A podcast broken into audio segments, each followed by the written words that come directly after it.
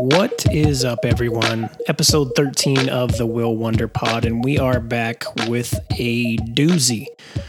Uh, to start off the podcast, this is brought to you by Hepius. Hepius is your number one place to go for premium CBD products at a fraction of the cost. Uh, no THC included, so no worries if you get drug tested.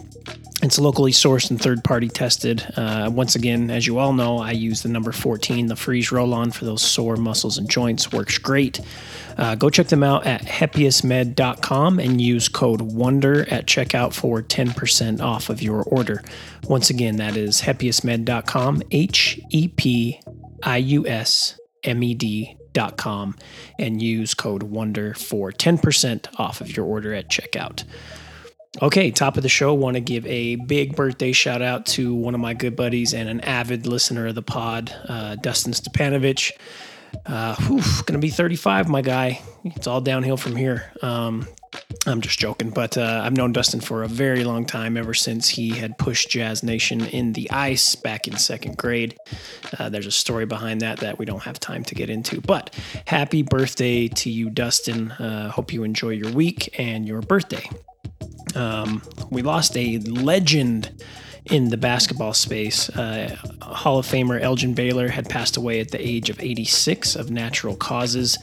I mean, you look at his resume, just just rattling off a few things here. 11-time N- NBA All-Star, uh, NBA All-Star Game MVP in 59, 10-time NBA All-First Team, Rookie of the Year in 59. He was on the 35th anniversary team, the 50th anniversary all-time team. His jersey's been retired by the Lakers. Um, I mean, I could go on and on and on and on. Um, so losing a legend is always sad, but he definitely lived a full life. Um, so if you're not familiar with Elgin Baylor, make sure you go back and check out some of the uh, videos that they have on YouTube of him hooping because he was uh, definitely a special uh, basketball player.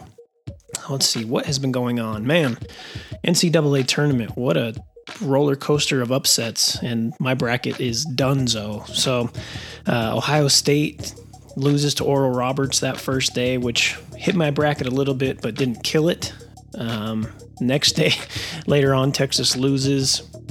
Um, I had them in the final four. Illinois loses to Loyola. Oral Roberts beats Florida. Iowa loses to Oregon. Last night, USC beats Kansas, which I actually had happening, but um, I know a lot of people didn't. USC looks tough. Uh, so I guess we just wait until Saturday and Sunday to see who advances. Um, I still love Gonzaga, like USC quite a bit, but um, you just don't know. uh, all right, moving on to some NBA notes.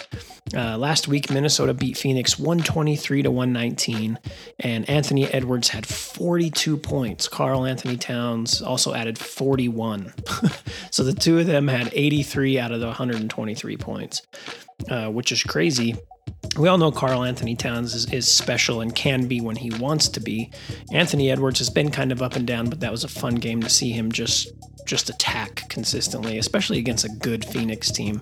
Um, D'Angelo Russell should be returning soon, and it, it makes you wonder if that'll hinder his um, his performance going forward, or if if he'll be fine. So I guess uh, you know only time will tell. Uh, man, we had some injuries uh, this last week. LeBron injured his ankle, high ankle sprain. They're saying he's likely out at least a month. Um, I mean, the Lakers are, are going to be hurting without LeBron and AD. So um, we'll have to see what happens in the next couple of weeks where they fall to in the West. But I, no disrespect to Kyle Kuzma, but I just can't see him being a top scorer on a on a team that does well in the NBA. So I mean, maybe he'll prove me wrong, but uh, I guess we'll see. Also, LaMelo Ball, uh, who was number one for Rookie of the Year, fractured his wrist. He is out for the season. Report came in today that he had surgery. Everything went well, but again, it's going to be a little while before we see him back on the court. Um, some other news and notes. The Rockets had lost 20 in a row until they beat the Raptors on Monday night, uh, thanks to John Wall's triple double. I mean, this says a lot about both teams. I mean, Houston, we already knew after the James Harden move was going to be a bad team. Uh, they were going to struggle. So uh, it's not awful, but obviously 20 in a row is a big deal. Uh, just in case you were wondering, 28 games in a row is the record set by the Sixers from the 2014 to actually the 2016 season. So they overlapped a little bit there uh, 2014 2015 to 2015 2016 to be clear um, but again like i said this says a lot about the rockets as well as the raptors um, Toronto may be in a much worse place than the Rockets. The Rockets aren't expected to do well by any means, and they have a shitload of draft picks to work with in the, in the coming years. And you know they can move Oladipo, yada yada. The Raptors, on the other hand, I think they're going to be moving Lowry from all reports prior to the trade deadline. They've they've lost nine games in a row. Uh, at the beginning of the season, I said they were they were really the biggest question mark. I wouldn't be surprised if they had finished the season at fourth place in the East or twelfth. Um, losing Serge Ibaka, losing Marc Gasol, they just felt like a different team. Um, Siakam's been in and out of the lineup with injuries, and last night he got into a, a fairly big argument after the game with uh, Nick Nurse. So looks like it may be a sinking ship in Toronto. Okay, one other note to touch on. Obviously, the trade deadline is coming up this Thursday. Uh, my Magic and Aaron Gordon look to be officially parting ways, which is okay with me. Um, the biggest uh, suitor, from what I'm reading online, is the Boston Celtics, where they would be moving Aaron Gordon and Evan Fournier to the Celtics for two first round picks and Marcus Smart, which I would love.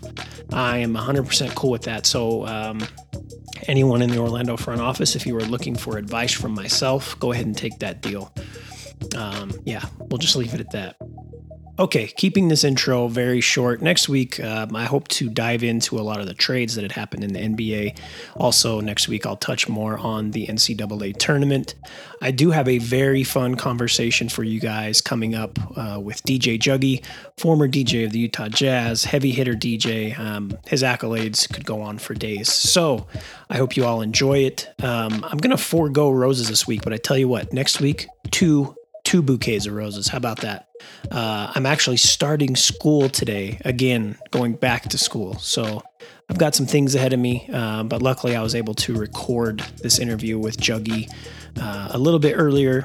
And again, it's a lot of fun. It is lengthy, so pack a lunch, have a drink, but it's all really, really good information uh, on his career, how he started, and, and where he's at present day, and everything in between. He's done a lot. I mean, a lot more than I even knew about. And I've been um, somewhat friends with him and, and been following him for, for quite some time. So, uh, without further ado, here's my interview with heavy hitter DJ Juggy.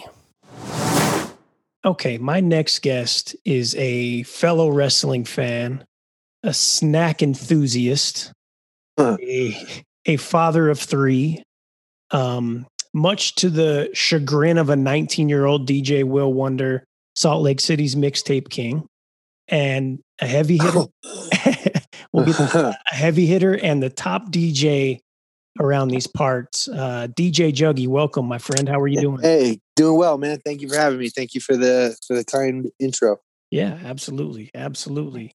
Um, I mean, we'll just get started from the jump. I, I kind of want to know, um, going back to kind of your first real memory of hip hop, whether that be a specific artist or album, but what got you into uh, the music itself?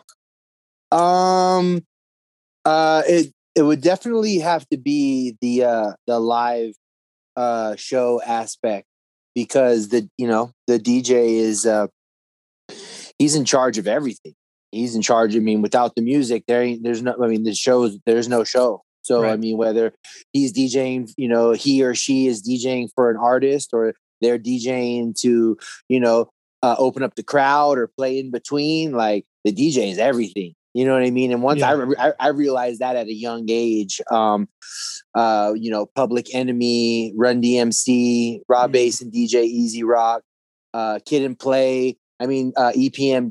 These are all groups who um, they had DJs. They yeah. were and not and not just like DJs. Like they were significant parts of the group. You know, Rob Base and DJ E-Z Rock. I mean, it's in the it's. I hope you don't mind, but I'm going to curse. You know, oh, it's absolutely. In the, it's, yeah, it's, curse it's, a lot on here. You're good. okay, it's it's it's in the name. It's yeah. in the name. You know, you know, Run DMC. They made, you know, they made songs about Jam Master Jay. You know. Jazzy Jeff and the Fresh Prince. You know, like this wasn't this was this was you know Kool G Rap and Polo. Like this this was a thing. You know, like you you were a part of the group. Like you weren't. You know, like obviously there's a lot of groups that you know there's DJs are a significant part, and maybe the group has a name, Cypress Hill or Brand Nubian or wherever it is. You know, EPMD. Obviously, you know, there's a lot of groups. You know, groups that are names that don't have you know like that. You know, Salt-N-Pepa and right. you know i mean i can make i could sit here and name off of you know groups an artist all day that have you know six significant djs that were a, really a, a part of the show or or they were a part of the act or they were a part of the group you know so not to make a long story longer but that was it you know just seeing you know it's like you know and it's like all Yeah. right well, whatever the dj does you know if he fucks up, you know, the show's fucked up. Or if he's Oh, fucking, yeah. if he's killing it, he, the show's killing it, you know? So there was, you know, both ways, there was a lot of pressure, you know, and we've all seen the infamous uh, Big Cap, you know, notorious big video, you know, where, where the, uh, you know, and, and, and that's not his fault, you know, No. he's play, playing on records outside in the heat. So the records are fucking warping, you know? Yeah. So, you know, and what, and of course he, the, the show's fucked up. So he takes the blame for it. Big's not going to be like, oh, it's all good. It's hot as fuck out here and the records are warped. No, Yeah. like you fucked up the show. I'm throwing my water at you, you know? yeah. So that was that was really it for me. Like just seeing the DJ up there and just like um, you know, just the DJ just killing it for the show. And then a lot of times they, you know, the DJ had had his own part, you know, and right. the D, you know, and then like for instance, like Maseo, he's a part of the group. You know, he's he's one of the MCs also. You know, in Mhm. the group, and you know, a lot of these DJs, they they were you know significant. You know, you know, backbone. You know, like you know, uh, uh, uh, backbone as far as like vocals too. You know, they Yeah. were doing backup vocals, and you know, and you know, and just um uh navigating the crowd too in between songs you know while the MCs are taking their breath and you know and wiping the face and getting the water who's who's keeping the show going the DJ Absolutely, is the DJ yeah. is you know oh you know what what- whatever whatever they're saying to the crowd or whatever you know the the segue to the next song boom and then you know so yeah man it was just that was just I mean the rapping part was cool you know like it, was cool like Mhm. it just it just it just wasn't for me I could I, I could rap I can rap All you right. know no I'm just I kidding mean, give me a little sixty. I, no. I didn't say I was I didn't say I was good I didn't say I was good I, just I can could do rap, it. you know yeah you know being in the game for so long you just you know Oh, yeah. fuck man I, I pretty much talk to my kids in fucking eight bars at a time you know so oh man, I love that. That's funny. You, you talked about uh, you know, some of those classic groups like like uh Public Enemy, you know, with DJs like Terminator X. So you you actually got to see uh them live at some or at a at a younger age, is that right? Uh, I didn't get to see them in person at a younger age.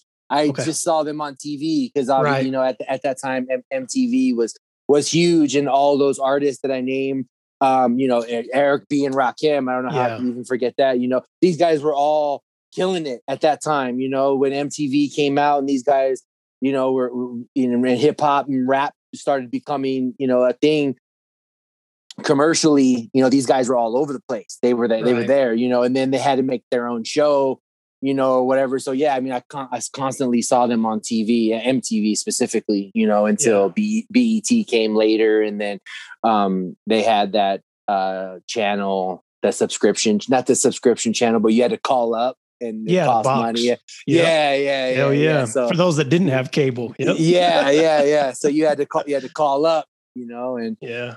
so yeah so i just i always saw them until I, I- I got older and then i went to you know my first concerts and and then you know, saw and then saw in real life you know but but yeah always on television videos and you know whatever concerts they would show on tv or award shows or just wherever you know Okay. Okay. Yeah, that's dope. I, I, um, you know, you think about that now on MTV, all they play is ridiculousness. And a lot of, I mean, younger kids would forget that they actually had, you know, music shows or or you don't even know or, or don't even know they probably don't even know what That's mtv true. stands for you That's know? true. Like, they just think it's Rob Dyrdek's station. yeah I haven't. I literally haven't watched MTV in years. I don't even know what what what programming they have on there at this point, you know. So yeah, anytime I need something just in the background making noise, I'll go there because it's going to be ridiculousness nine Oh. times out of ten. So just if you ever that's not too a- bad. That's a that's a funny show. Yeah, it's funny. It's funny.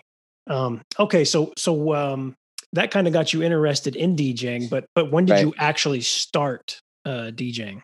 Around what age were you? Um, I'll probably say 15, 15, 16, somewhere around there. We we had a uh, you know, we had the belt drive turntable in the in Oh, the yeah. stack in the stack stair, the one turntable on top of the the stacked, Yeah, you know, the, the tape, the equalizer, and there may Mhm. have been a CD player and something else. there was like a little component that didn't even like work. It was just like a little thing that was there. So yeah, you know, you had the turntable on top, and then like I remember the first record I bought uh at- from Kmart, uh Jazzy Jeff and the Fresh Prince. He's the DJ. Uh, uh, I'm the rapper. They Mm. had it in the in the in the in the in the music department, and I was like, oh shit. So I asked my mom to buy it for me. She bought it for me, and uh yeah, this is, I just uh would try to scratch. You know what Yeah. I mean on, on the on the on the on the belt drive turntable. That sucked. Yeah. Um, and then yeah, and then um, and then yeah, and then some years later, you know, you realize how much you know things cost, and you try to save up and birthday presents, Christmas, whatever, you know, whatever. So yeah, if I would say 15, 16, I and then I started DJing and had aspirations to DJ, and then when I was around 17. I think I had my first pair of Technics, and then that's when I was like, "That's like, you know, you're yeah. that's like that's like driving, you know. It's like getting your first. You may have, you know, like the, your your first real car, you know. So right. I had a pretty, a pretty pretty good card to start off with, you know. well, that I didn't start off with that. I didn't, you know. Yeah, I, yeah, I yeah. started off. I started off with. I had a. I had a crazy. I had a funny. I had. I just had this conversation the other day with somebody. I had a crazy CD collection, bro. Like Yeah. 500 CDs. We used to we used to rob Columbia House. The, the uh, we used to we used to send CDs to people's houses and and and our houses. I, we had like 15. sub- I don't know why they kept sending them to us, but they did. We had like 15 subscriptions under all types of people's names, just like not e- obviously not even real names. Real people. So that and then I re- then when I realized like, oh, I gotta de- buy records. This this these CDs. This this ain't this ain't gonna work. This Yeah. ain't you know. So and I found a record shop that bought CDs that had records, and then I started selling all my CDs to buy records, and that's how that that's how that came about. Okay. So, so- we we we have you to thank for Columbia House going out of business then. one of them, one of them, one of them. no, okay. That I mean, I I uh you know, I I started DJing um around 01, 02 when I was a sophomore in high school and at that point vinyls were were getting expensive. So I I uh, I I respect the hustle to get those CDs and then just try to flip them and, and get to uh, get the money for the vinyls because they uh prices absolutely went up. But um let's see. So you start DJing, you know, really DJing around 17. Um Yeah. where where were you living at this point? Because I, I know, you know, we can fast forward on later, but I, I I was I was living in uh, in Rialto, California. That's where I was living. okay. And um you so you came to Utah in 02, but I want to get an idea of what the DJ scene was like for you in California prior to coming to Utah. Um, it was. I mean, it was tough because I was just a kid, and California is so big, and um, um, it just uh, it was just tough. I mean, it, I mean, there was a lot of competition out there, and Yeah. um, I mean, you just had to try, you know, pay pay dues, I guess. But I, I right after high school, from that age, like from that 17, 18, I was I was really bouncing around all over the place. I, I lived in you know in California after I graduated high school, and then um, I moved to New York for a little bit. Then I moved back Oh, to okay. California, and then I moved to Vegas, and then from Vegas I moved to Utah. So from that like 8, Wow. 17, 18 to like 21, 22, uh, that span, I was you know I was really just out, like just trying to like pay dues and see see what I could do to really like make this a career, you know. Wow, that's awesome. Yeah, I, I didn't know you. I didn't know you had spent some time in New York. What, You were Uh-huh. trying to uh, to DJ out there as well, or what is that? yeah, I went to I actually uh, I had an opportunity to. Um, uh, my family has a, uh tow truck company and uh, auto body business out there, and uh, my brother uh, was at that time trying to get into uh, uh, owning a restaurant, and he was looking oh, okay. for s- somebody to to like take over the business. Um, and I was young, you know, 18, 19. So he was like, yo, come out to New York you stay stay with us for a few months you know try to learn the business see see if it's if it's something that you like and if it is um you know let's talk about you know for, you know taking over the business and running the business so i went out there and try and and try to learn um the auto body business um okay. and tow truck business at at 18 and really yeah. man you got to like grow into it. Like, you know, either your dad, your uncle, somebody, you know, which they were for me, but they were on the opposite side of the country. So I never was like around it, around it all the time to like know it and to know. So it was really hard for me to like adapt. And especially coming from California, like going to going to live in Brooklyn, um, work in Brooklyn and these diehard you know, hustling ass New Yorkers. It was it was just it was yeah. really it was really tough, man. It was really tough. And there was there was there was days where I had like crazy migraines because I just man, I couldn't I couldn't deal with like the pressure of like people, you know, wanting their cars and not having yeah. insurance and not no, you know not being able to pay for ten thousand dollars out of their pocket and you know, it just is crazy, man. So basically, yeah. it just uh, it wasn't for me. It wasn't for me. I went out there for like four to six months or something, and it just uh, it wasn't for me. And then I went back home, and then I I just kept on trying to just figure out how I could DJ? How can I DJ? Yeah. How can I be in the music business? And you know, obviously, I got to have some type of jobs, you know, whatever. But like, that wasn't it. That wasn't it. You know. Um, yeah. So I came back, and then I ended up. That's how I ended up in Salt Lake, New York. Didn't work out for what I was what I was going out there for. So okay, well, I'm sure that that four to six months though, having dealing with all those pissed off people and people that didn't have that insurance and having to negotiate with them probably yeah. got you prepared to negotiate and talk to a bunch of janky promoters that I'm sure you've had to deal with in the past. yeah. Yeah, kind of. I never thought of it like that, but yeah. yeah, man, I guess it I guess it kind of did for sure. Yeah, okay. All right, man. Well, we'll, we'll fast forward to 2002. Um, you know, I tried to do a little bit of research on you online, and it seems like you know you came here around the time of the Olympics, and and um, um, what made you?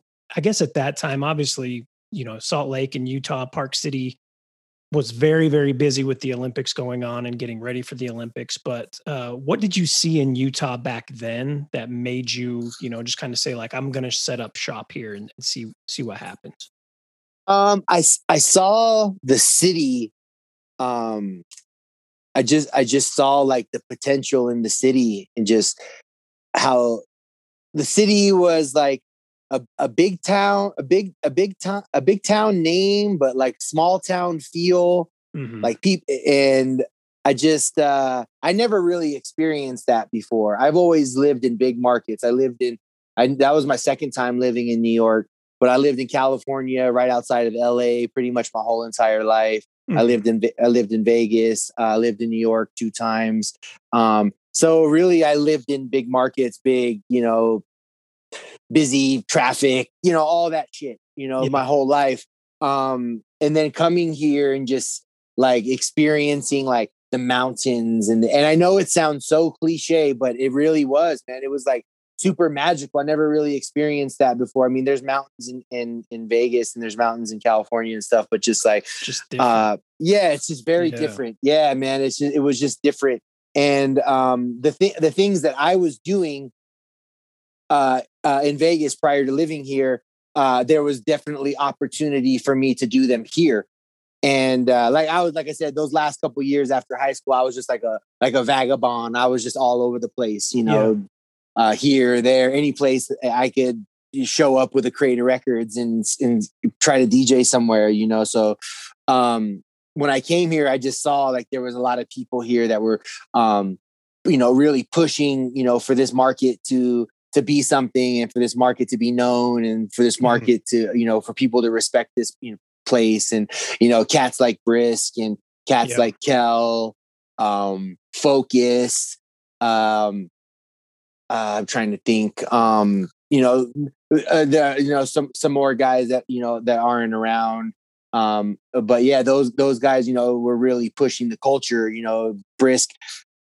You know, not to put him out there, but he was all city with the graffiti. I don't know if you got if you know Oh, that. yeah, You know, yeah. and, you know, He was. A, I- the- we talked on a prior podcast, and I said he is hip hop. He's yeah. the epitome of hip hop for Salt Lake City. Yeah. So when you see, when you see like like how Chaka was on the news and shit, like for LA, like to my understanding, that's like what Brisk was. yeah, yeah, and uh, you know, so when I came out here, subsequently, Brisk was one of the first people people that I met.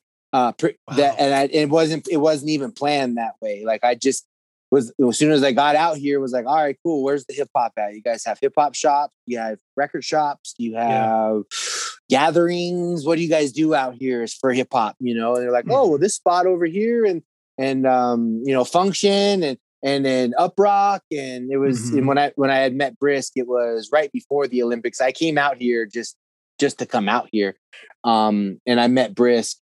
He was working at Function, and then I met Kel and those guys. They were uh, at Uprock, obviously, and then I came back a few months later because I was uh, DJing for uh, the guys on Stones Throw, uh, the guys from the Loot Pack, and uh, Oh. Kazi, Metaphor, all the guys from Oxnard. Um, uh, I we had a we had a bunch of shows lined up out here uh, Okay. for the for the Olympics, and then in Colorado. Um, so I I had came I came back for the Olympics, and then I was just like, you know what, I think I'm gonna fucking move here. yeah. And Wow. and uh, yeah, so yeah, man, I just came to the city a couple of times prior to moving here, and just really liked how how there was hip hop out here. Like it wasn't like L.A., it wasn't like New York, it wasn't like anything else. It was just smaller, but um, really down for the cause. You know what I mean? Like these Yeah. guys, you know, they weren't toys.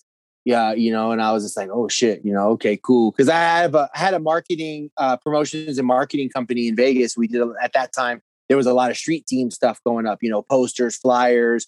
You, you know, I don't know if you ever remember the days of going to a concert and then coming out and then hit, getting hit Oh with like yeah, a you got flyers all over your car. yeah, yeah. or even like you know the labels like giving out like snippet tapes, uh, Yes. mixtapes, Yep. different different things. You know, so I had I had that really heavy in Las Vegas, and then I came out here and was doing that out here, and I was working for the Fader magazine. So I had a bunch of stuff going on with like a, other labels and uh, magazines and different brands, and just a bunch of shit happening. Energy drinks, just a lot of shit happening. You know, just with as far as promotions and marketing goes. So um, yeah, so a lot of uh, just the the market itself out here brought me just just the the opportunity just was was there. It was there. I was looking for a, a new a new home.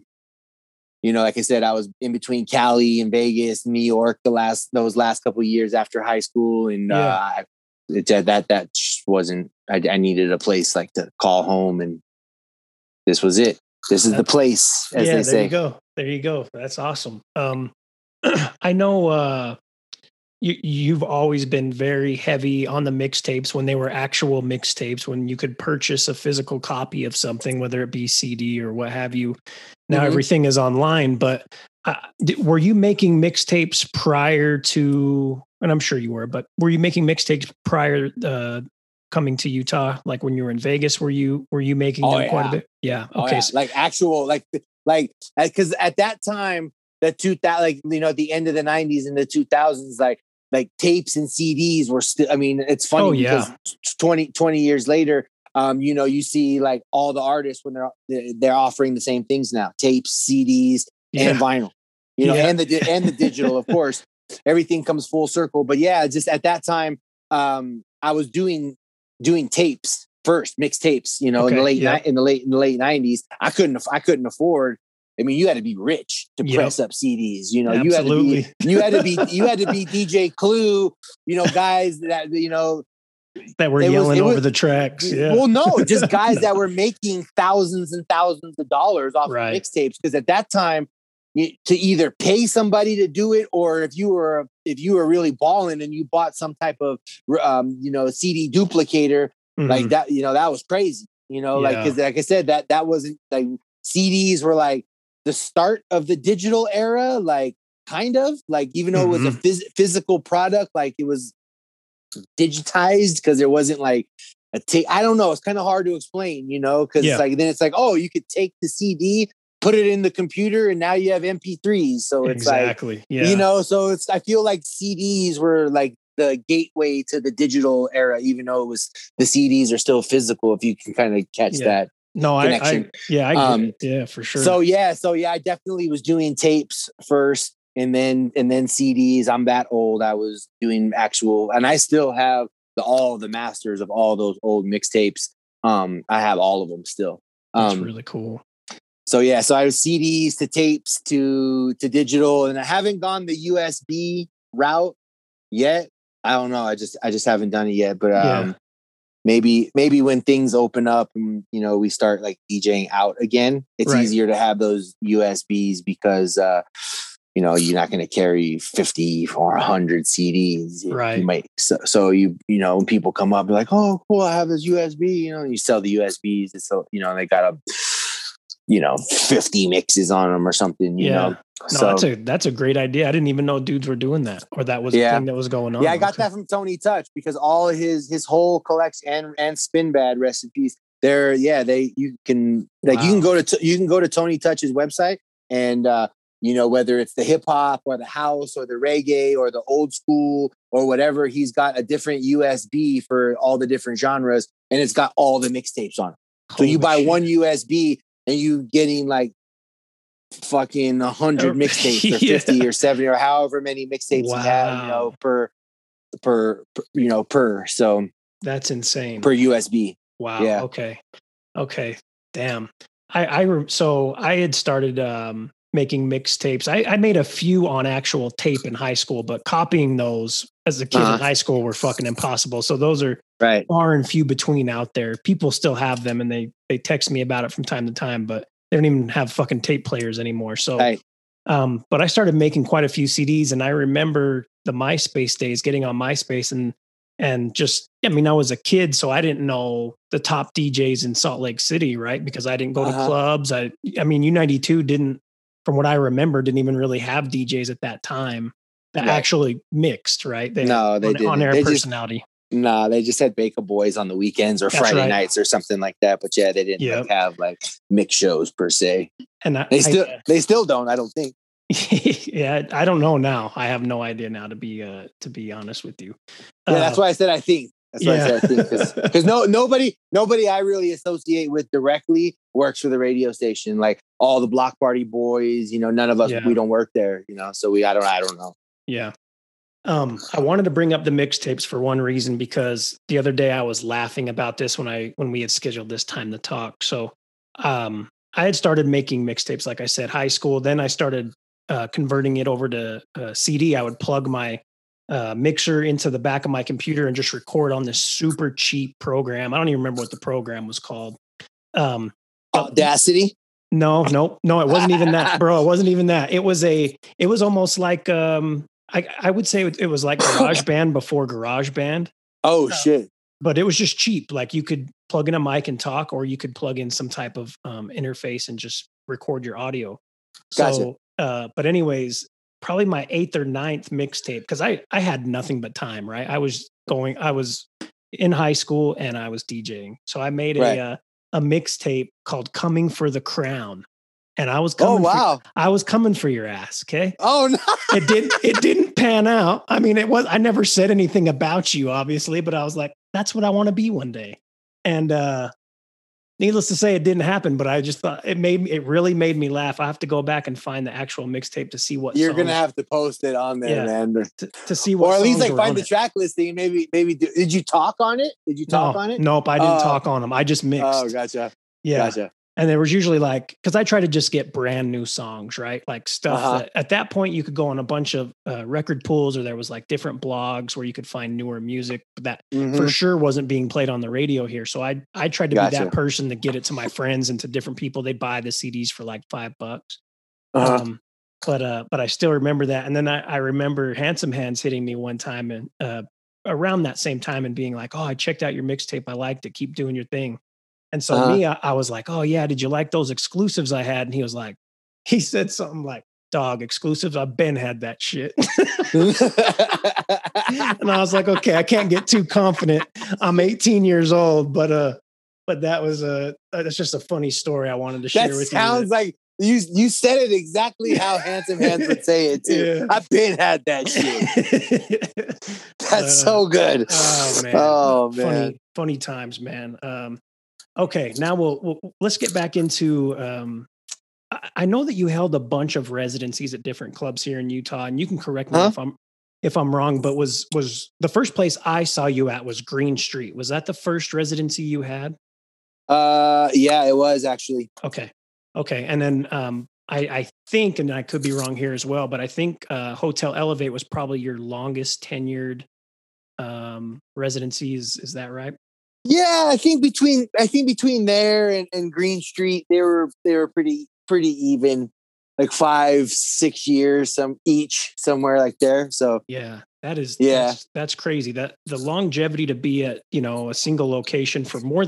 I mean, even more than a year for a lot of people is pretty difficult. So Yeah. um, that that's uh, and then it probably goes back, like I said, to you learning how to talk to people, dealing with those assholes in New York, but just getting everything correct and being in the game so long, you were looked at as uh, you know a professional in what you do. Where um, you know, not to take shots at anybody, but not everyone out here is focused on what they're doing in the DJ game like like you are and were. So um that that's pretty cool. What what right Thanks, right man. yeah, right now I know obviously with COVID things have changed, but um uh, once that comes back around, where where do you plan on DJing?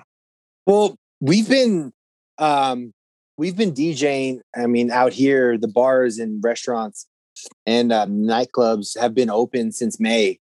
Mm. Uh so we've been luckily we've only had about two months off where, you know, off off where Right. they, they were shut down before they, you know, started reopening and letting, you know, have letting the bars and restaurants have the the the COVID restrictions. So thank God we haven't. I mean, the only thing that's really impacted us is is the um uh as far as the DJing goes is just the lower capacity Right.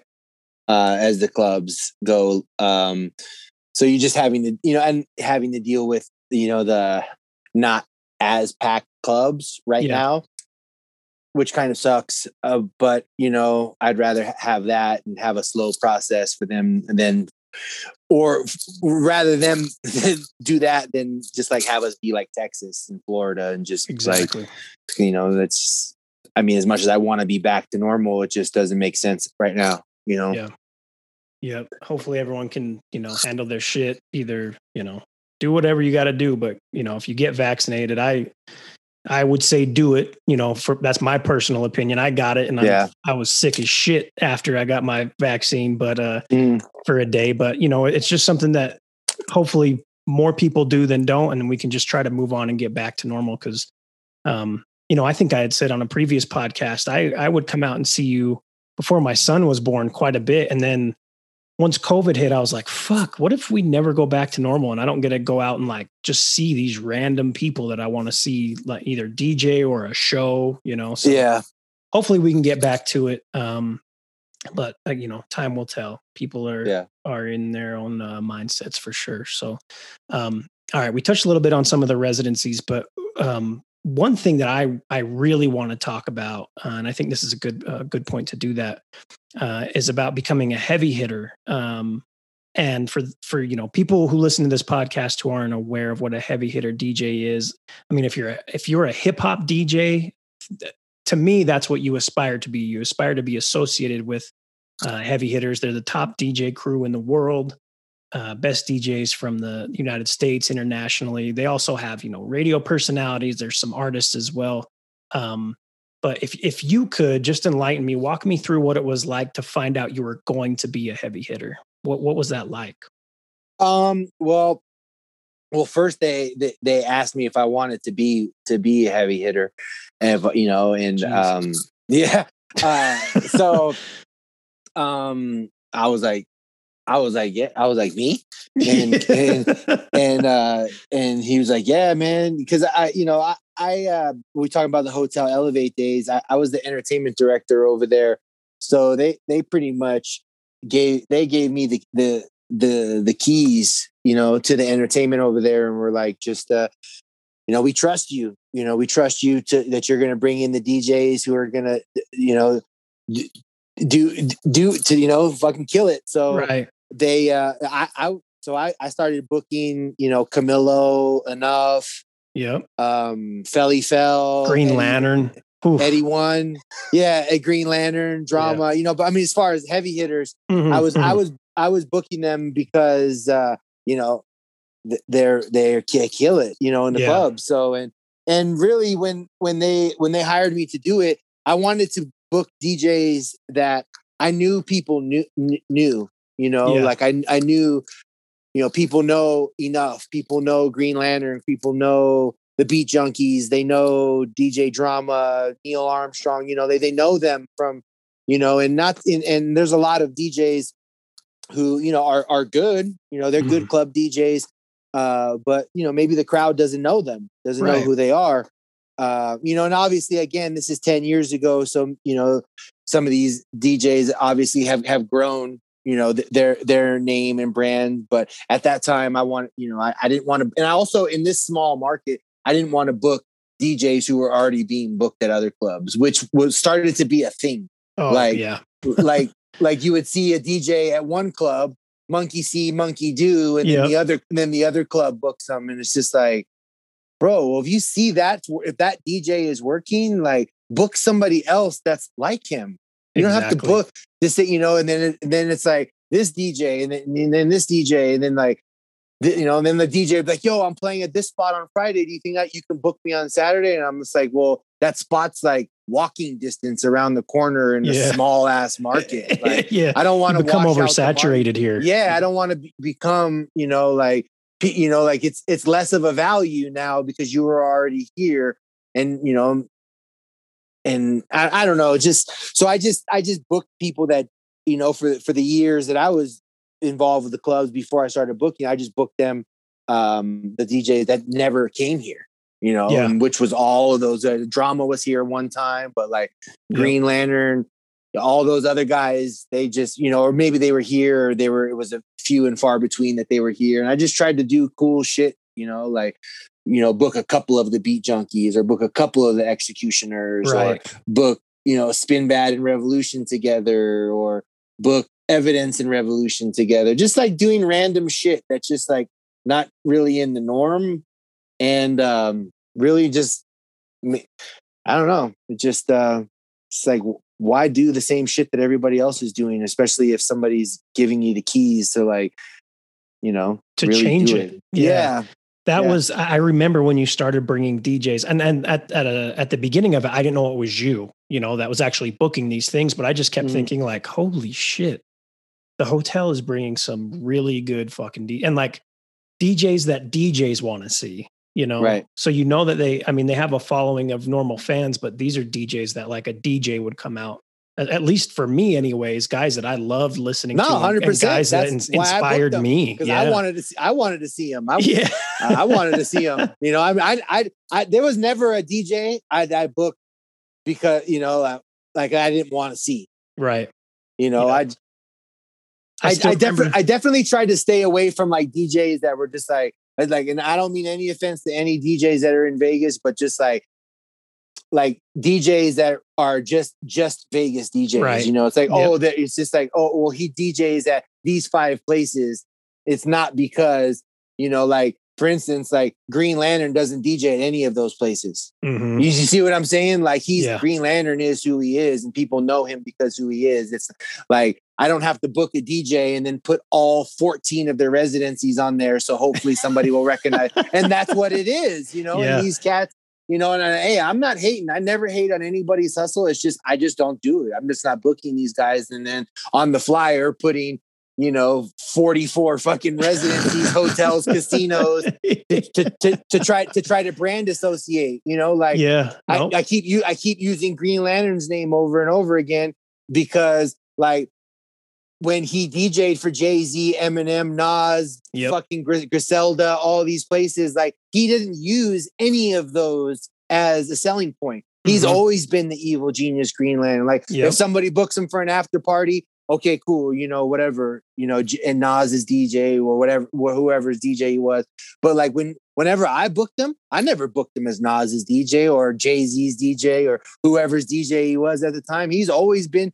I knew him, and everyone knew him for the most part. You know, before he was somebody's DJ. That's yep. why he became. That's why he became somebody's DJ. You know. Exactly. So yeah, I, I never, I never, I always booked. I always booked people that I knew people wanted to see.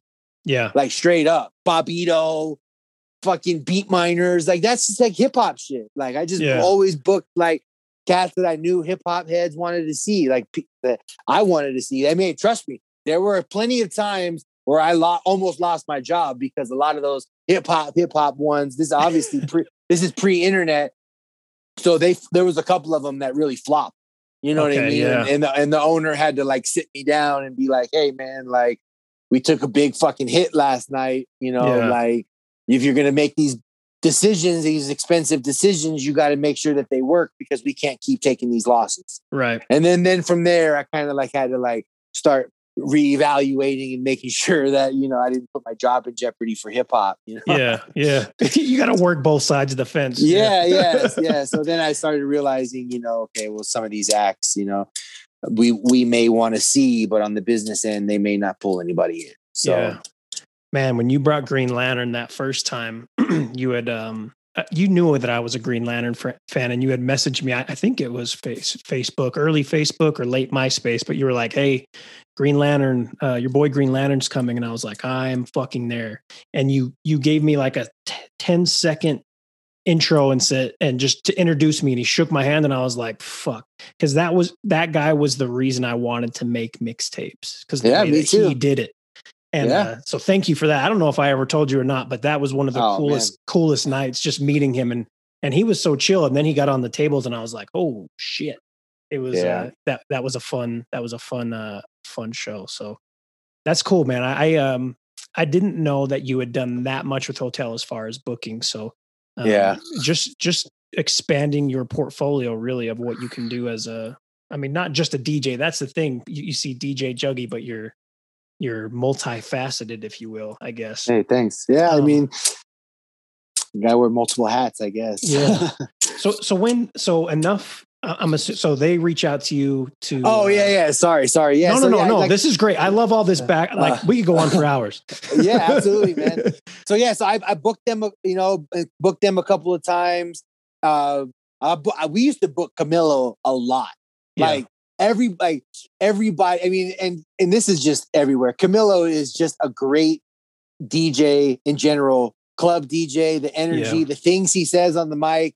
Um, there's definitely one or two things that I've definitely picked up from him that I've added to my repertoire. Mm. Um, you know, just influence, man. He just he just like I've he's really the one of the only dudes um that um they were always like the owners were like bring back Camilo, bring back Camilo, bring back Camilo, bring back Camilo, bring back yeah. Camilo. You know, they they always were always always always always encouraging me to cons because we were always like first time ever in Utah First, yeah. maybe it was maybe it was the first time in Salt Lake because maybe they played during Sundance or something. So we yeah. were they so they were they were constantly like, "Yo, let's book somebody else."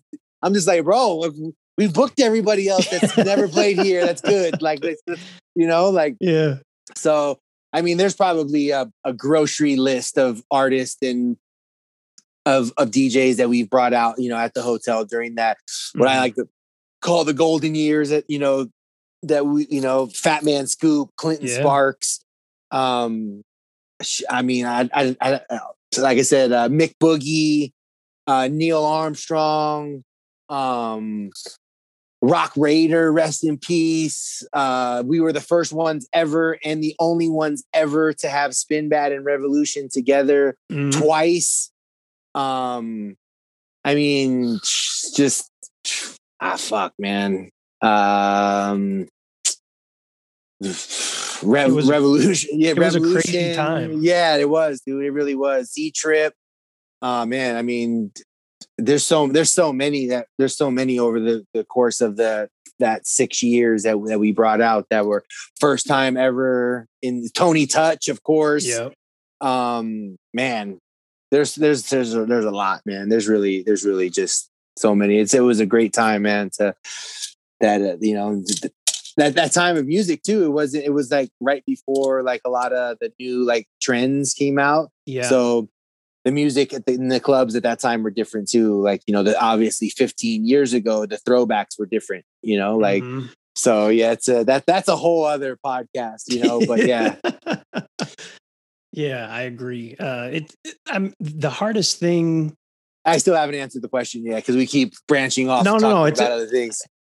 Yeah, go ahead. So, okay, so Enuff, Enuff hit you up. Is it Enuff? I'm assuming. Oh, Ca-? Camilo, Camilo, Camilo, um, Camilo reaches out. Camilo, because Camilo, I had brought Camilo a bunch of times out here, okay. um, and the other DJs too, Eddie One, Felli Fel, and I had, a matter of fact, I hadn't, I hadn't brought Enuff out yet, um, and Camilo kept telling, uh, you know, every time they would bring up something for like in the meetings, you know, for bringing new DJs, and he was like, um, we got to get this dude, you know, he's in Salt Lake, he's in a smaller market yeah. uh, but he's doing it out there. I've been out there a bunch of times, and then and then as soon as he said it, uh, Felli Fel co-signed for me, and then Eddie Yeah. One, co- and then Eddie One co-signed for me, and it was just like, you know, like two, two, two, three, two or three of the the big bosses, you know, Right. co-signing you to get into the family. So, like, it was it was it was crazy, man. Like when when he when Camilo told me that, he was like, "Yeah, man. Once I brought your name up." Eddie One and Felli Fel were just right there with the pen, ready to co-sign for you. I was just like, "Fuck, man! that is. I didn't, I didn't ask, I didn't ask for that." But Yeah. okay. So and then, Damn. So he was like, "Well, what, what if, uh, what if we asked you to be in Heavy Hitters? How, how would you feel about it?" I was just like, "Well, what the fuck do you think?" You know. So and he's like, "Well, shit, man, I got to make sure, you know, because I don't want to." Put you in, and then you'd be like, "No, we got to make sure," you know. And I was just like, "Man, I never even thought in a million years you guys would even consider me. You know, I just, I never, it just, it never really even crossed my mind. It never, yeah. It It's like- and- Like 96, 97. Hey, you want to sign with the Chicago Bulls? Ah, yeah, fuck, I, I don't, don't know. yeah. It just, it just never, it, I just, it just never crossed my mind. And then, uh, and then, and then, it, and then he was like, "Well, I brought your name up in the meeting, and and Felli Fel, and Eddie One co-signed for you, and you know, and and literally, he said, once those guys co-signed for you, everybody was like, we don't really know this, nobody really knows this dude, but if you guys are co-signing for him, then he, then we're down.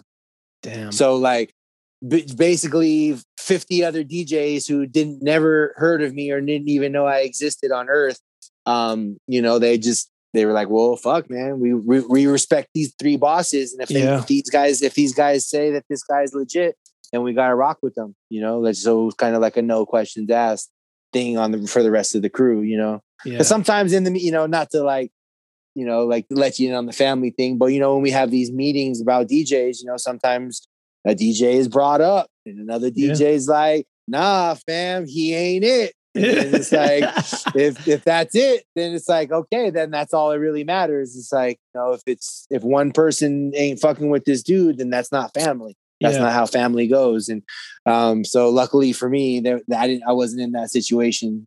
Uh, it's actually the complete opposite. Nobody knew who the fuck I was out here in Salt Lake City. So, no, but really like no, but with other- those other- with those three guys saying yes, like Right. there's no question. Yeah. right and, and and like i said that that was early that was that was my that was like early myspace days so Yeah. you know like really to really have a name out there you had to be like on like a big radio station Yep. or, or you were like a huge mixtape dj or Mhm. you were djing for an artist or something like some way for you to name for your name to be like in physical publications or on television because there wasn't internet back then it was Right. very very few like i said myspace so it was it was it was there wasn't like oh you know like someone can just you know like go to my instagram and scroll down and see you know the last almost 10 years that i've been fucking working everything that's up there and then be like oh okay shit wow this guy okay you know this is like they basically had to take their word for it you know just because Yeah. there wasn't really anything to like all right well let me who how can i see this guy oh god check his myspace page you know like yeah. so Man, that's crazy. It, it it just goes to show all the work that you had put in. Um, I mean, it all it all paid off, and it all. Um, I mean, they were right about you, right? Even though those other guys hadn't heard about you, um, the three that did were like, yeah, absolutely, he has to fucking, we have to have him, and that's Right. man. I, I mean, and, and like you said, you you know, you gave me some inside. What do they say? Inside baseball talk, Yeah. where uh, you know you might they might bring a DJ up and they say no, and um, that's why it's such a again, it's such an elite group of DJs. Like to be named one, it's just Act- Actually, a, a couple of them heard about me because I did do, um, I did do an, a, a national mixtape, the Cornerstone. It's it's it's a Oh, yeah. mixtape series called the Cornerstone Mixtape, and it's pretty much just it, it's that that CD, and that was a physical CD at the time. mhm. uh uh it- you recorded i did one i did I, the, that one i did was with i did one early i remember what year it was and then i uh was put out and it's it's sent to all industry heads all label execs uh, djs uh radio personalities athletes just like straight this it's a it's a mailing list only uh thing you had to be on a mailing list for this promotions and marketing company to get one Mhm. and it was uh, like I said, this this mixtape was every month was either DJ Premier, Big Tigger, one of the beat junkies, one of the Right. one of the one of the executioners, one of the heavy hitters, somebody from Power 106, somebody from Hot 97, somebody from you know wherever, wherever, wherever, Yeah. wherever. You know, it was all people who had made names. Like they didn't even let me do one until like five years down the road associated with the company, like straight up. Like I just Yeah. didn't have, I just didn't have a big enough name for them to like waste, quote unquote, waste like a volume on me. You know what I mean? Yeah. Like straight up. Like I, I had to like pay dues, like do mixtapes, send them mixtapes, send them my shit, go to New York, visit the office, you know, politic, politic. Finally, finally, they let me do one of the fucking mixtapes, you know, and then that's how a couple of the dudes had they had heard about me because when I when we had the first heavy hitters conference I went to, um, that was brought up was like, oh yeah, when your name was brought up, everyone was like Utah. Half the motherfuckers didn't even know where Utah was, and then your name was brought up, and then it kind of like rung some bells, like you know, like the cats that really fuck with those mixtapes, you know. So yeah, and that, that like those dudes were like the dudes that were on the mixtapes, like Craig G, Chubby Chubb, Mm, um, Lonnie B, like these and these are all like legendary dudes too. Like Yeah. Chubby Chubb, Chubby Chubb was the fucking DJ for Original Flavor. He was the Mhm. Jay Z's first group. Who he's in Heavy Hitters now. He was the first dude ever to have Jay Z on a mixtape. damn. Yeah, so so when I when those dudes told me that they had heard about me because of the mixtape, I was like, oh shit, man, fuck, I've been like listening to you guys' fucking mixtapes forever, Yeah. dude. Like, so Do, do Yeah, you ever? I mean, I mean, this is not to say you haven't worked your ass off, but do you ever sometimes just like, just like pinch yourself and be like, I'm fucking talking to, or, or you know, I'm associated with these guys that you know I looked up to at some point. Do you ever all think the, about all that? the time, all the time, okay, all the time, yeah, because that all the time. that would be, I mean, that would be crazy. Just yeah, I mean, there's no other way to say it. It would just be surreal. yeah, no, it, it is, man. And uh I think that's just it's it's just it's just a very it's just an odd feeling, man. Um uh yeah, man. It's just I mean, you w- working with these guys, you know, is cool. You know, of course, uh, you know, and, and not and this isn't a knock on anybody, but you know, when you're trying when you're trying to put money in somebody's pocket, you know, they're you know, of course, you know, a lot of times they're they're people are really easy to work with, you know, Right. and yep. but uh, you know, since I've gone away from that, uh, for the most part, I mean, I still do booking here and there and, and help out clubs and do do things here and there, but just not um a hundred percent like I was doing some years ago. Yeah. Uh, when because some some cats, you know, when you know when you built that relationship with them, it's just that relationship. If there isn't Sure. no money involved, you know, that's just they just that's fine, you know. But a lot of these guys I've built with over the years, um, and it's it's become more than that, you know, and that's really a really dope thing because a lot of these guys, um, you know, I look up to and I looked up to before I had their phone numbers, you know, and before yeah. um, you know, I was on a level. Uh, uh, uh, I don't. I don't even know if I'm on a level enough, but uh, you know, before you know, I was in a place to be able to ask these guys to DJ for me on Twitch. You Right. know, like Yeah. so. well, going back to your your belt driven turntable, like, you know, before you were on a level even to have your Technics Right. or, or whatever, you know, like it's such a, it's such a process, but it's, it's so cool to see. I mean, that's why I like doing some of these interviews, whether it be with DJs or musicians or athletes or whatever it is, like, because there's always an origin story, but like the one thing remains the same across every, every interview I've done so far. It's that you guys have just worked your ass off Yeah. you know, and you've never lost focus. So that's um, man, it's crazy. All right, let, us get back into uh, in, into into more of your career. So I know that you and Brisk were uh, prior pandemic were DJing for the bees. Is that still something that you guys Yeah. will be doing afterwards once the Uh, games I- resume? Yeah, I mean the the I, I mean everything's kind of still up in the air right now.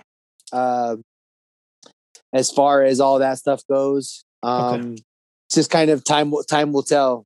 You Yeah. know, like I, don't- I, I don't. I really don't know what they're going to do because before in the press box in this in this small, you know, I don't even know how big of the you know how big of it is, how big or small it is. Yeah. Um, there there was you know me, Brisk, Jeff.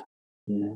So there's like ten of us in this room. So yeah, you know, I, I don't I don't know what what what they're gonna do. I really don't know. I really Yeah. don't know. I I want. I mean, um, I, I don't I don't know. I don't know what they're gonna do. I mean, they canceled the whole year last year. right. They are back. They are back this year.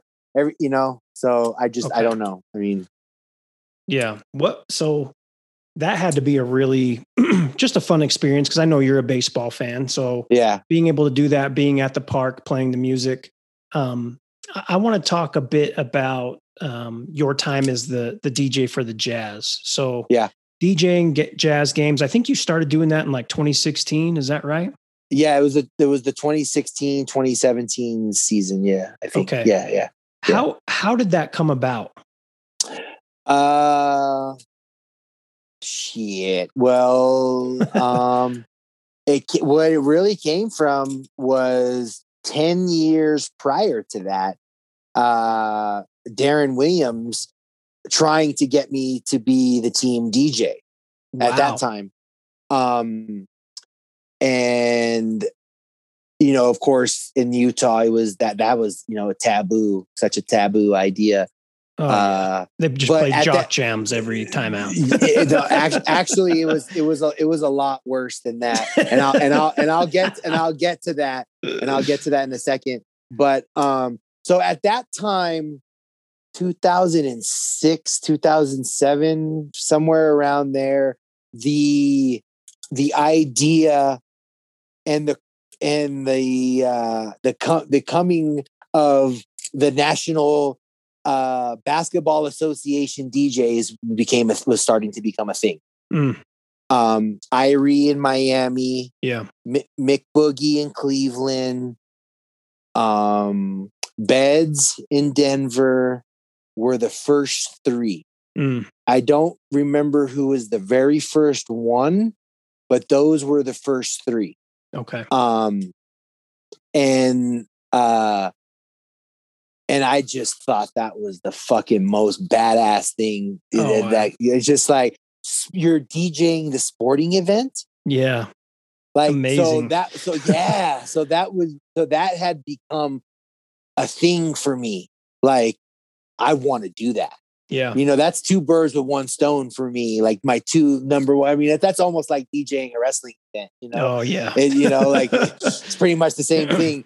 Uh, so uh, Deron and I had were started getting close, I guess you could say, because he's he he and that whole crew they all started coming out to hotel when Mhm. I started DJing there. Him, CJ, Ronnie, Paul, um, Fez, the Yeah. whole squad, Sun, Sun, Sundaya Watson, like that whole squad, they all would come out every Friday and Saturday when I DJ'd there. Yeah. So, so, and and and Deron and I, we just you know built up a friendship over the years, and then he started having me like DJing.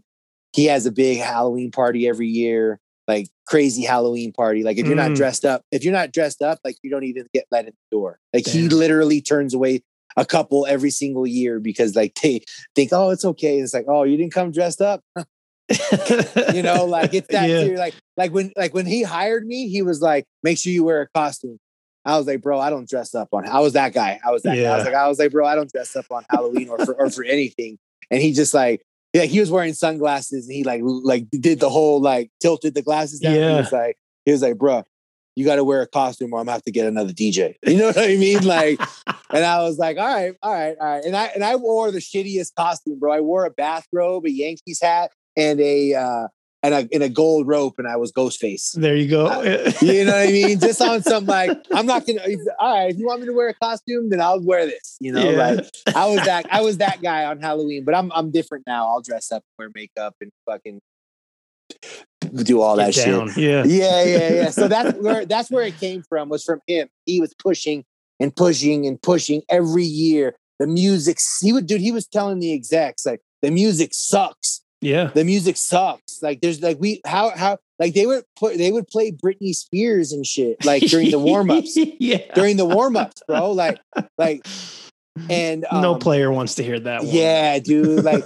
so, like they were they they were actually like at that time the the butt of the league because the music was so bad. hmm Um, now amongst the players in the league, like you you know, Yeah. like it was so bad when they came there. Like the players on the opposite te- te- on the opposite team thought it was like a defense mechanism to throw the players like it's like yo, are y'all doing this to like fuck with us? And Deron's like, no, like this, this is the fucking music they play. Here. Like, you know what I mean? Like that type Oh. that type shit. Yeah. So just 10, 10 years, 10 years, you know, through the through the years, through the years, different regimes, people, oh, you, this person's not in charge, and this. So finally, it like it kind of like went away. Yeah. It went away. And then I don't know, 2014, 15, somewhere it, it, it came up again. Mm. I don't know. I don't know how. Oh, you know, Zane, Zane Miller. Okay. I saw Zane somewhere. Actually, Louie Vito and I went to a game and sat in Zane's seat, Okay. and that's that's how it came about. That's exactly how it came about. We sat in Zane, Louie Vito. I'm dropping all types of names right now. Louie Vito and I, we went to a Clippers game. I have to, I have, I'll never forget. We went to a Clippers game when when uh, Chris Paul and Blake Mm. Griffin were on the team, and uh, we went to the Clippers game. And then after the game, we, we met Zane and it met up with them and the whole thing. And then I kind of like pitched it to him and was like, "Well, what's up?" You know, obviously Deron's not here anymore, and he was on the forefront of trying to get it done. So he was like, "All right, let me see who's in charge of what. Let me see." And then he he put me in contact with somebody who put me in contact with somebody who never returned my call, who then put me in contact with somebody else's cousin who didn't return my call, and then like literally a whole. I was just like, yeah, dude, it was just like it was it was so bad that I just like I hate to say it, but I gave up. You know what I mean? And then finally, like after I would put in like 10 years, given up, somebody like fucking called me and was like, Hey, I'm so and so from the Utah Jazz, blah, blah, blah, blah, blah. And was just like, Really? really? So then, and then, it, then it went on for like two more seasons of like meetings, talking, music, this, that, music theories. Like, bro, you wouldn't believe Wow. some of the meetings. Yeah, bro, it was, it was so, it was, you know, I mean, look, you know, look at their target audience and look at what they were Yep. trying to do, you know? Yeah. So, you know, a lot of politics involved as far as that went, but we finally made it happen. And then, um, yeah, so that's kind of where it stemmed from. It really came from the 2016 season. It stemmed from 10 years prior to that. So, kids, Damn. don't give up. Don't give up your dreams. I did, but it seemed like for the 10 years, it kind of it kind of still steamrolled, you know, all the calls and emails and everything. They kind of when I gave up, those calls and emails were still working on its own and they just ended up, you know, coming back to me. So yeah, man, let me be a somewhat of a, an example to you guys. Keep pushing and pushing and pushing, you know. Damn, that is dope. I, I still remember like, you know, NBA Twitter would be like, man, what happened? The the Utah Jazz are playing good music at a game, at a playoff game. Like, Yeah. and, and you had Michael Rapaport being like, what the fuck is going on? They're Mhm. playing great music. And that was just like, that had to feel good to you. You know what I mean? Oh That- man, he mentioned he mentioned not my name specifically. Yeah. yeah, a, a couple of different times. yeah. And then what's the other guy's name? I'm gonna mess it up. I'm gonna mess it up. You can correct me because you're gonna know it. Bumami Jones. Oh, uh, um, Omani. Yeah. Bumami. J- Well, yeah. He. I guess he he had mentioned me on his podcast too. Yeah. Um. So yeah, Wow. man. I I was I was it was uh that was funny. One of the times Michael Rapaport was at the game. He was here filming the episode with Doc Rivers. He was here for Sundance. Okay. and I and I was at the game, and he was live tweeting the game like, uh, "I can't believe I'm hearing what I'm hearing at this Yeah. Utah Jazz game." You know, like, and then that's that's how I met Golden State Warriors DJ D Sharp was through uh, through Michael Rapaport's tweets because he kept he kept like putting us in a battle together. He was like, "Yo, the Utah Jazz DJ's killing it," but. D Sharp's the first one to really do. And I was Oh, like, you know, like you know, it's like, oh, good. No, D Sharp's the fucking man, man. He's Yeah. he's yeah. I don't know. You, he's a really he's he's a real skillful DJ. Yeah, man. A lot of respect for D Sharp. But yeah, so so that that was that, and yeah, that was that was a that was a fun time. But I, yeah, I mean, I still I still get tweeted from the fans, and the the Jazz still play the music that I curated for them. Uh, so I pe- people still think I DJ the games. yeah. Do, do you think there's a chance to go back ever, or, or I mean, I guess You you, know what? close the don't- door, but Yeah, I, I I don't know, man. They have when I left, they had an uh, they have they, they, they after the 2016-17 season, they rebuilt it. They rebuilt the arena, yeah, and then there then they like there wasn't like a spot spot for Mhm. me.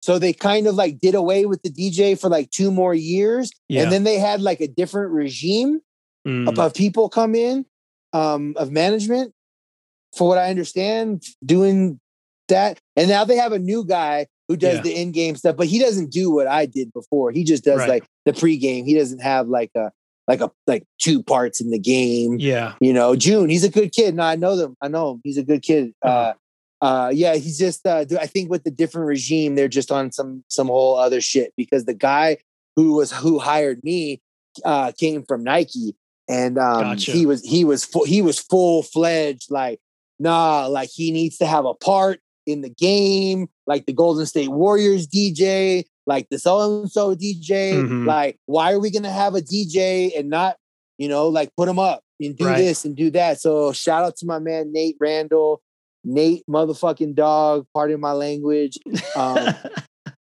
good dude. Um, and really, a lot of the stuff that you're seeing now from the Utah Jazz, as far as marketing, commercials, funny, the guys being funny, the guys Yeah. being edgy, that comes from him.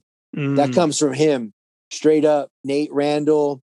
That's that. He's a genius, man. He's a marketing genius, and uh, yeah, I, I don't, I can't say enough about that guy. It was, if really, if it wasn't for him, uh, I would have never DJed for the Utah Jazz. I would have never, there would never be a DJ for the Utah Jazz now. I don't even know if June knows Nate, but mm, uh, he really has Nate to thank, you know, for this because Nate was the one pushing this and pushing, and, and really started off uh, me doing the media day okay, me doing the media day before the jazz thing because Nate was like, you know, you bringing these guys in at eight o'clock in the morning on their day off. They don't want to fucking take pictures. You guys, you know what I mean? There's no music for them here. There's nothing. Yeah. There's nothing. There's for them to get excited about. You know, flashing lights. You guys telling them all types of stuff. So, so he was like, "Let's have this DJ, have the music that the guys want, and trust me, we're gonna. Ha- you guys will have the best pi- media day pictures you've ever had in this in in this in this franchise." And Mhm. sure enough, dude, uh, he was a hundred thousand percent right. I was DJing. The guys were dancing, having a great time, doing all types of pictures, and they got Yeah. pic- they got pictures with players doing things that they couldn't get the places. Like the photographer was like, "Man, I couldn't get so and so to even smile last year." yeah. You know what I mean? Like, so then that was, you know, I, that's when I started doing the media days after that too. And so, yeah, man, ev- all is due to Nate, Nate Dog Randall, the regulator. Yeah, man. Shout out to Nate because that I mean he brought the the whole jazz um vibe into Yeah, current did, man. times because He it was did. So far behind and that you know and and potentially that's something that probably in, in a way his work bringing you and, and and other things like that could have potentially helped getting the all-star game here in 2023 so i mean Yeah, it could have. You know. yeah Yeah. I mean, he and uh he. Yeah, I mean, I can't really, I can't, I can't say enough about Nate, man. He, uh, he, uh, he was really, he, he's, he's really the man. That's dope. That's dope. All right. Well, let's move into uh to your work in radio. So I know, you know, you had a stint with U92, uh, the radio station. Two of here. them. Two, Two of, of them. 'em. Two of them. My bad. My bad.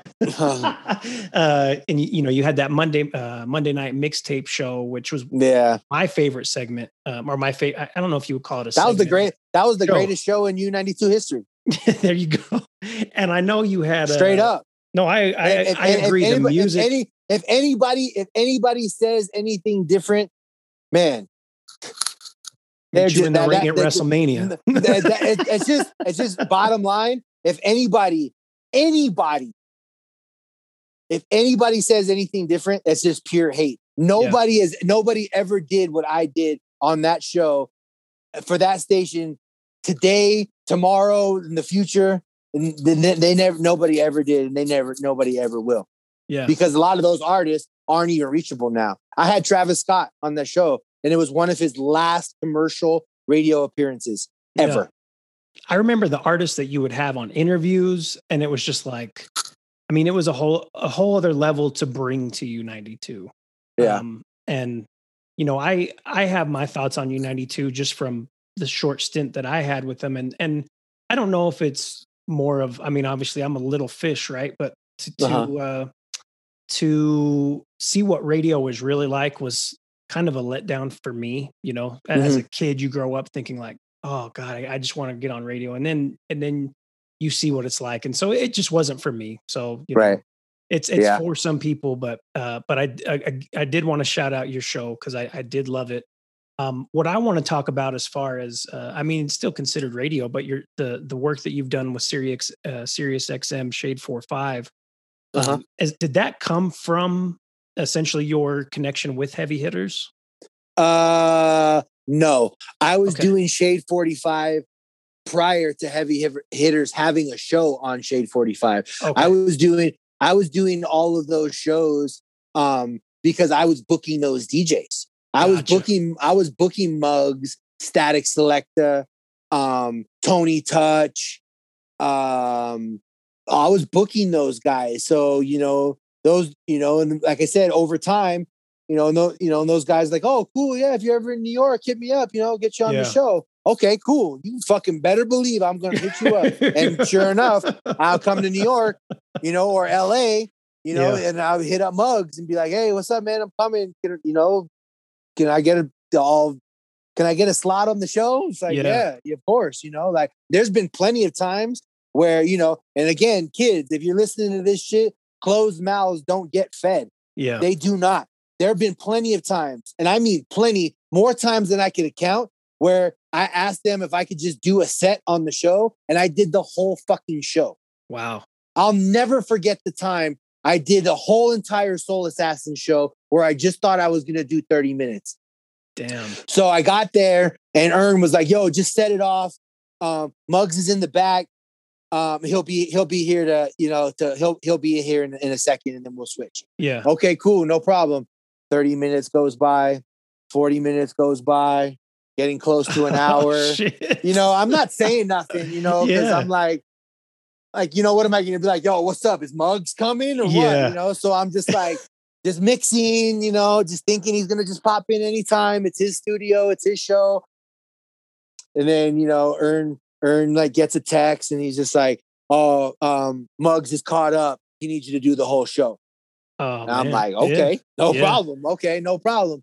You know, so and the same thing too. Like when I go to New York, I tell them, I'm like, yo, man, like heavy hitters, especially, I'm like, I'm doing the whole show before COVID, obviously. Yeah. But when I, you know, I'm just like, I'm coming out here. All these guys can come every single week. I'm doing the whole show. Like I tell them straight up, like yeah. now, you know, now I'm like, I'm doing the whole two hours. I'm doing it all. Uh, but but but I would come and like, you know, I'd start DJing and Tony Touch kicks up his feet. I'm just like, keep chilling. going, little homie. Yeah, keep going, little homie. Keep going, keep going, keep going, keep going. I'm like, all right, all right, all right, you know, and yeah, you know, and so yeah, so I was doing all all of those shows, um, uh, you know, with building again, building the relationship with those guys that I was booking, and then and then heavy hitters got a, a show later on, and then so I was it was just yeah. uh, yeah, did that quite a bit. This this came to mind while you were talking about doing that show with Muggs and and you know ha- and having you know having in air quotes to do the whole thing. But do you do you ever have events or when you're on Shade Four Five or you know a concert, whatever it may be, um, where you're nervous before? Do you still get nervous at all ever, or is it just kind of like? Uh, is that feeling when, gone? Yeah, yeah. When we're when we're live, uh, yeah, of course, you get a little butterflies. You know, yeah. like um, yeah, uh, of course, you know, and especially like you know, like the, the complex shows or whatever, right? Um, because sometimes those shows, uh, you, you know, it, there's there's just house music for an hour, so you got to walk out, you know, onto the stage, and then they shut the lights off, and then the crowd goes crazy. It's just it's just a the, the adrenaline, or, or they're, they doing the countdown when you're on right. shade 45. Yeah, hell yeah, my palm would get sweaty for okay. sure. I'm the most nervous I do get nervous uh radio sway in the morning. Oh my oh, fucking god! Yeah, I dude. bet I've like the fucking nerves, bats in my stomach, not even butterflies. Um, but you know, it's just uh, it's it's just in the beginning, and um, and and and really like if if uh, it's human emotions, man. If you get nervous for something, that means that you really fucking care. Yeah, you know, like if you still like if there's just like you're getting anxious, you're getting, you know, like it means you care. It means you give a fuck, you know, like for any for just anything. Like just, you know, people so it gives you something to think about. Like, even if you're like at a restaurant, you're like, oh man, you've been dying to eat here, you know, you've been seeing Instagram yeah. pictures, you know, like you're anxious, like because you give a fuck, you care, you're excited, you know what I mean? Like, and that's that's I I, I that feeling's never gone away. It's never gone away. Um, and I think, and it's really, it's, it's one of the, it's, it's one of, it's one of the, the reasons why we do it. You know, I mean, yeah, that, you know, the more, the more, the merrier, the bigger, you know, the crowds, more energy. It's just, uh, a very unex- unexplainable feeling, man. Like people are like, oh, I just black out when I go out there. You know, I'd be probably sound stupid for other people who have probably have never experienced such a thing. But, uh, you know, it, it really is, man. You just, black out and zone out and just yep. uh, you know let nature take its course if you will and then afterwards you're just kind of like holy shit like you know like I've, I've i've had moments like that djing where i go into it and I, like i'm in the moment but at the same time afterwards i'm like did that really just happen yeah like, kind of like uh it reminds me of Will Ferrell in uh, Old School when he's doing the debate and he comes out of it and they're like, "What happened to you?" He's like, "I don't, I don't know." yeah, yeah.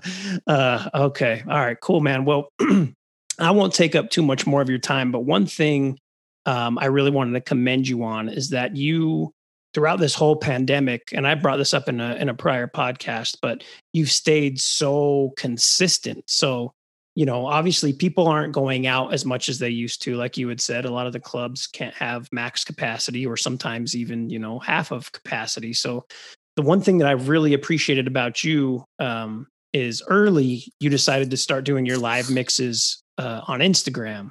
And you know, Instagram has a funny way of doing shit with their live, with their live yeah. feed and music and copyright. So you had made the switch over to Twitch, and I had never even been on Twitch. So once you decided to do that, I jumped on there and it opened up a whole new fucking world for me just to see.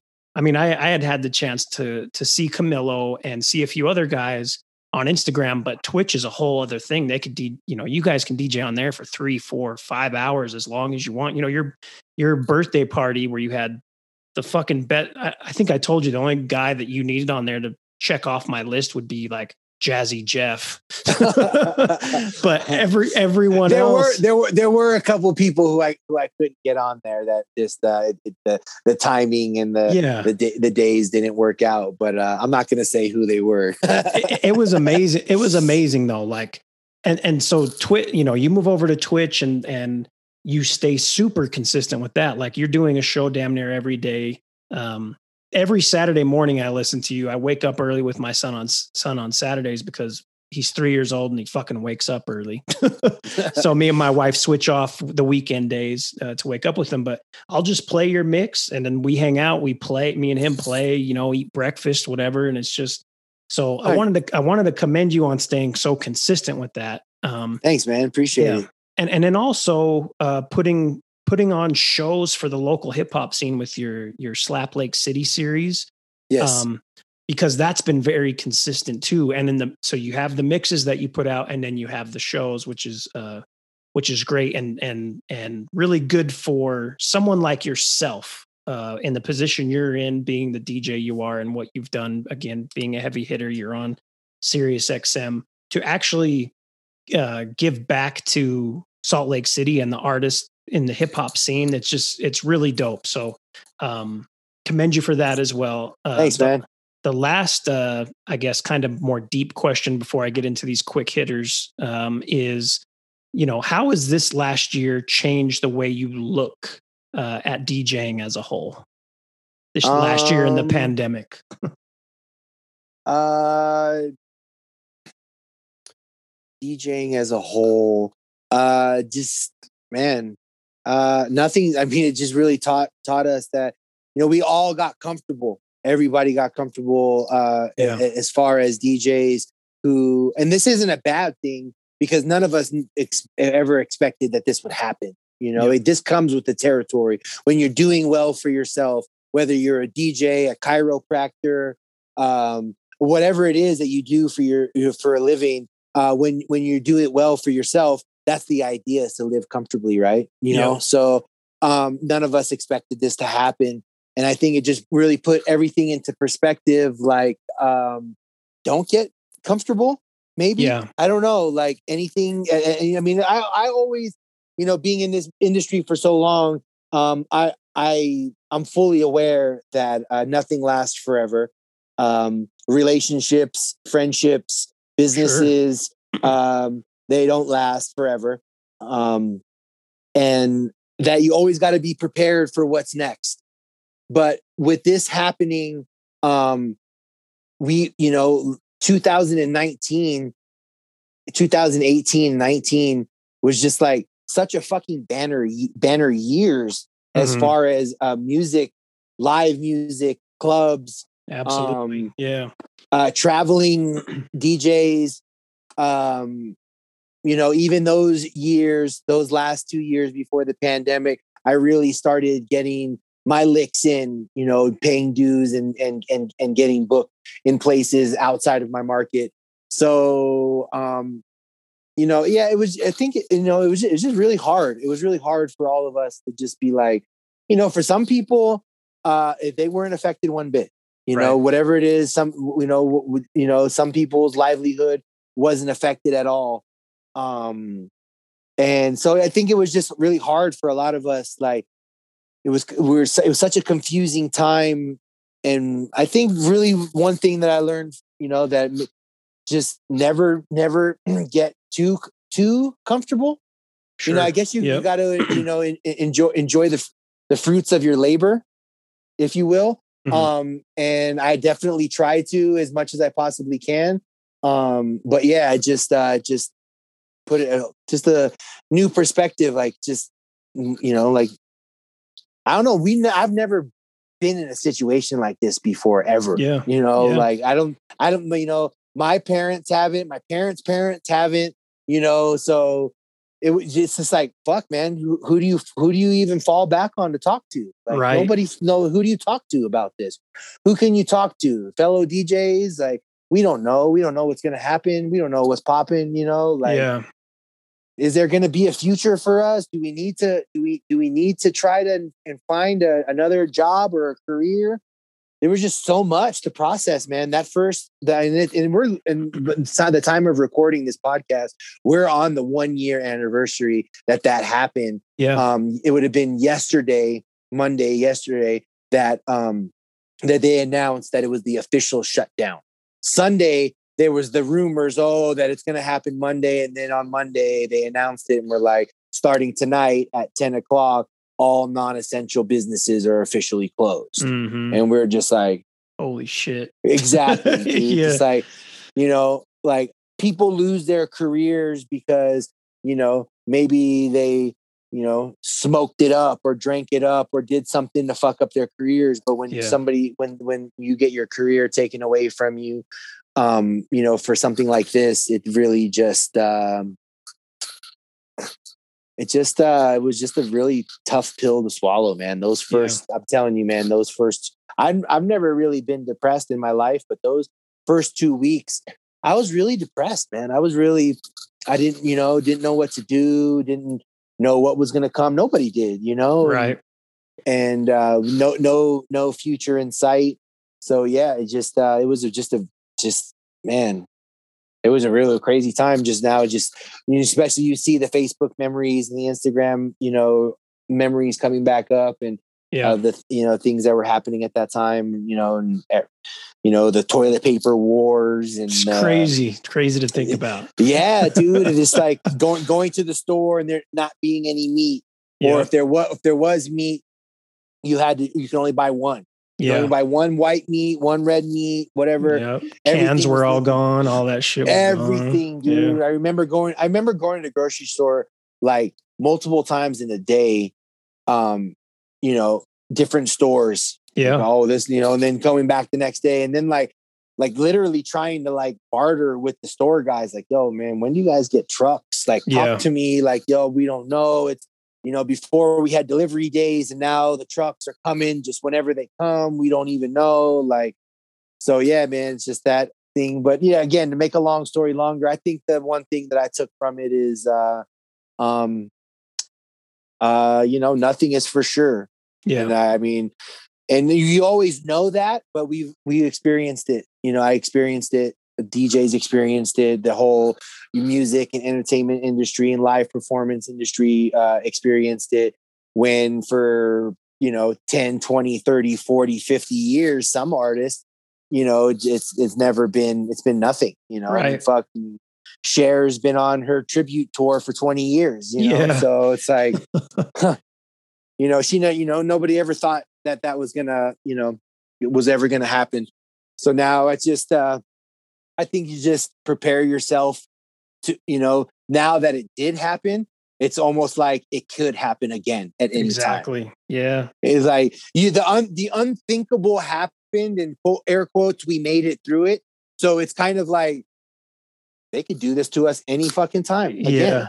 Yeah. you know like it's a it's a So- it's a scary thought and like how do you move on you know with that in the back of your mind Right. you know so But- yeah, I try. I try not to, man. I just, I just live my life to what's in front of me every single day. I, I Yeah. try not to, to, to, to live the, uh, the what if life, and you know, you know, it's just I'm a realist, you know, and what, whatever's in front of me is the things I'm dealing with. yeah You know, if some, if it's something, and then, and, and then like I talked about the depression part, um, and then you just, you know, those, those cliches. It's like, well, if this, this is something I can't change yeah. Then, you know like that's I started you know beating that into my head like this is something i, I can't i can't change. Like there's like usually okay if if a club doesn't work out or this doesn't work out you go somewhere else right? Reach Right. out talk to someone make something happen for yourself do other things. But when all of those doors are closed it's just like something else yeah. completely has to happen now you Yeah. know so there was been there was plenty of times where you know it was like all right well you know i got mouths to feed so what am i going to do? You know am i going to you know do this do that?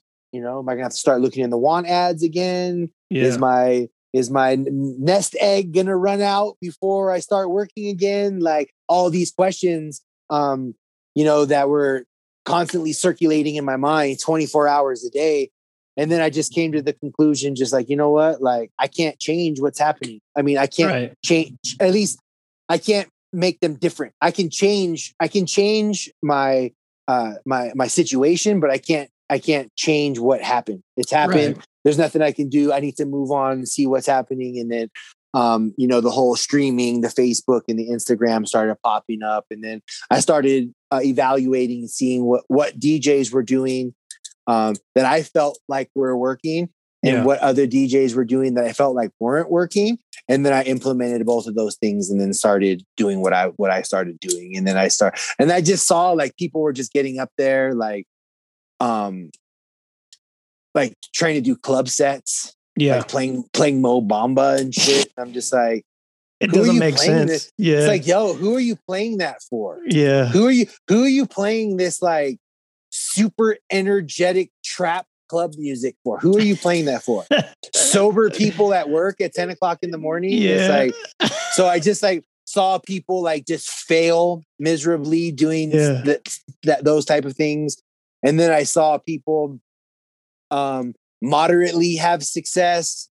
And I like I said, I just evaluated what everybody was doing and just took to it. And then I just then that's when I started doing the, the mixes at five o'clock yeah. all vi- all vinyl, and then I started doing the theme mixes because I was like, nobody's i haven't seen anybody do them. right. I would see like one person do maybe like a Neptune's mix or do something, you know, here and there, um, you know, but it wasn't like an everyday thing. yeah. And so then I just, I just started make, just started doing, you know, every day was something. Tribe Called Quest, Dilla, Cypress Hill, Dilated mm-hmm. Peoples, fucking West Coast gangster rap, like East Coast fucking Timbaland, you know, just Yeah. music, just like all types of shit, you know, like every day think coming up with new themes and trying to do and I really and then because, from what I was doing, I actually saw other people biting my ideas. Yeah. Like we got, you know, like, and these are DJs who are on on a, on, you know bigger level than I was. Right. You know, I I would do you know this this theme set, and then and then I would see this and then somebody else do it, and then you know, and then and then was like, all right, let me. I was like, and then that's when I started to do the morning show. Mhm. No, nobody was doing them Yeah. nobody was doing them. I would wake up on Instagram and and and nobody was doing them. Nobody or Facebook, nobody was mixing in the morning. Nobody was doing like a you know, like a cool vibe morning show, you know. So Yeah. I was like, so I started doing I started doing that. And like I said, and I'm not gonna be like I'm some fucking, you know, some super crazy influencer. I'm just seeing what I saw. Nobody was doing it. And then after I did it, if there was this a to slew of people start so yeah you know and then again that also has to do with you know you know have you've never heard of an artist and then somebody puts you on and then all of a sudden you start hearing about it you Yeah. know? It's kind of the same thing. Could it be that? Maybe. Could it be that they were stealing my ideas? Probably that you know? But you know um you know i try to stay optimistic and positive no matter what but you know what? Like hey maybe if i influence somebody who's on a bigger level than me cool you know Yeah. what i mean they didn't they definitely didn't reach out and be like yo i saw what you're doing in the morning man it's a good idea i think i'm gonna do that but again no nobody nobody would ever really do that you know Right. for the most Yeah. part um so i can't ex- and not that i expect them to do that but I. it's like i started doing it and nobody was nobody did it that's why i started doing it Yeah. on friday and i just did it on saturday and sunday hmm and then and then when I got to Twitch and started building up my following, and then people were really fucking with it on Twitch. And then that's when I started going more and more. And then every week I started adding another day every week. So I went from Saturday and Sunday, and then I added Friday, and then I added Thursday, and then I added Wednesday, and then I added Tuesday, you know, as a progress as a progression. So, you know, you know, whatever. Man. Well, again, you you've been I didn't I didn't I didn't create the theme idea, but you know, I definitely I definitely helped you pushed it forward on a more consistent basis. Exactly. Because that was the reason why I started doing it, Yeah. just because there wasn't like like you like I said, um, I felt like if you're gonna do this and you're gonna give people a reason to tune in, there's gotta be a rhyme and reason. Yeah. Like you, you know, like when people tune in to a night to a to a radio station, um, let's say at five o'clock when the Mhm. DJ's mixing, they know what to expect. Like the like uh, for instance, like the theme, they maybe like there doesn't have to be a theme, but they they they know what to expect, you know. Right. But probably gonna be the same 20 to 40 songs, but they know but but that's why they tune in though Yeah. and that's, that's, and that's and that's why I think people are like, it's like, oh, U92 plays the same music. Yeah, that's what commercial music is. That's what it is. I mean, that's what com- commercial radio is. exactly. So when people are like, oh, they play the same 10 or 20 songs over and over and over again, it's like, ding, ding, ding. You figured it out. That's, That's, how they get. is. That's how they make their money. Yeah. that's what th- this is u92 is a business they're not Yeah. they're not a college radio station where they can play fly shit i mean Yep. realistically if they wanted to play fly shit they could but that's a whole another podcast but uh but the real but what i'm saying is in their defense in u92 in any commercial radio's defense what people don't understand is this is a business yeah. you know? And what they do like people tune in because they know what to expect. People tune in they listen to the radio and then what? They get they they get their you know they, they eat at the places that the radio is telling them to eat or they get their car fixed here or they go Yep. here you know? And it's the same and it's and, and those same people what do they do? They go home they watch television. They buy the same products that are on the fucking commercials you know and some people that's the way they live their life they're they're they're Yeah. told they're told what what and they're okay with that Yeah. they're okay with that. Like that, that they're happy with that. So it's like, you know, like people are like, oh, U92 is dead, radio's dead. It's like, it's really not. It's Yeah. really not. It's like if you don't like it and you don't like the music's on it, then cool, then go to Spotify or wherever you get your music from, you know, like so this is an ongoing battle. Like, oh, U92 doesn't or and I say U92 because I'm in Utah, but it's Right. like this is this Any is, radio. this is the- fill in the this is blank. the- yeah. this is the dialogue in any city. It's like, oh, they don't play, they don't play fucking Gang Starr. And it's like, well, well, yeah, they don't. Guess what? A lot of radio stations across the country don't play fucking Gang Starr, you know? So, so, you know, unstrap your backpack, you know, like this isn't, it's not, you know, like, well, you know, Oh, they're, you know, they're a commercial radio station. It's just, if they're not satellite, they're not Mixcloud, they're not Yeah. SoundCloud, they're not, you know, Sirius, they're not any of those stations, you know, and then most, most commercial stations aren't. If you want Sirius, go to Sirius. Mhm. You know what I mean? Like, and that's in in you know, in U ninety two in any commercial radio's defense, and you know, those are the people on the outside who don't know shit. And it's Exactly. like, well, well, bro, if you no one told you to to stay tuned in to know their whole playlist. If you don't like what's being Just played, turn it off. Like yo, ten ninety nine Apple Music, you have Yeah. unlimited music. You have unlimited. Like you shouldn't. People should. People sh- at this at this day and age in 2021, people should not be complaining about r- commercial radio. No, not at all. Like- it shouldn't even be a, a It's, discussion. it's yeah, exactly, man. it, it should not be a discussion at There's all. so like, many other options out there. Yeah. Um, all right, man. Well, I've I've appreciated your time. Uh, I, I generally end these interviews with a couple of just quick hit questions. So uh, you can give me one word answers if you'd like. You can add context to them. Whatever whatever you want to do, um, it's up to you. So I'll start off. Uh, the first question I have for you is your favorite venue to DJ. Oh wow! Here in Utah, Eh, yeah, yeah. in general. In in just in general, anywhere you've DJed. Oh, man, I'm gonna have to name off all my current residencies so I can keep getting paychecks. um, I like, you know what? I really like them all for different reasons, man. Um, I like downstairs and cabin in Park City because, like, the tourism, like, you never know what to fucking expect. Yeah. Like, you know, like Park City is such a is so tour, tourism driven that you know one week it could be, you know, like tech house and like Brisk said, Tech House and Megan Thee Stallion, and one next week it could be, you know, like throw like throwbacks, like Yeah. who know, you know, you never know, man. Like there's it's just and and that's really dope too because you're not really like in the same vibe every single week because you get you know constantly there's people from out of town, so. Um, you know, not to compare it to any other city, it's it's really hard to compare it to because Yeah. the, the tou- tourism is so for any DJs out there who DJ in a town that's have a lot of tourism, you know what I'm talking about. Um, I love the depot. I love Usana. I love um I love and then they're all different. They're all different. Yeah. Those are all those are all like the concert venues.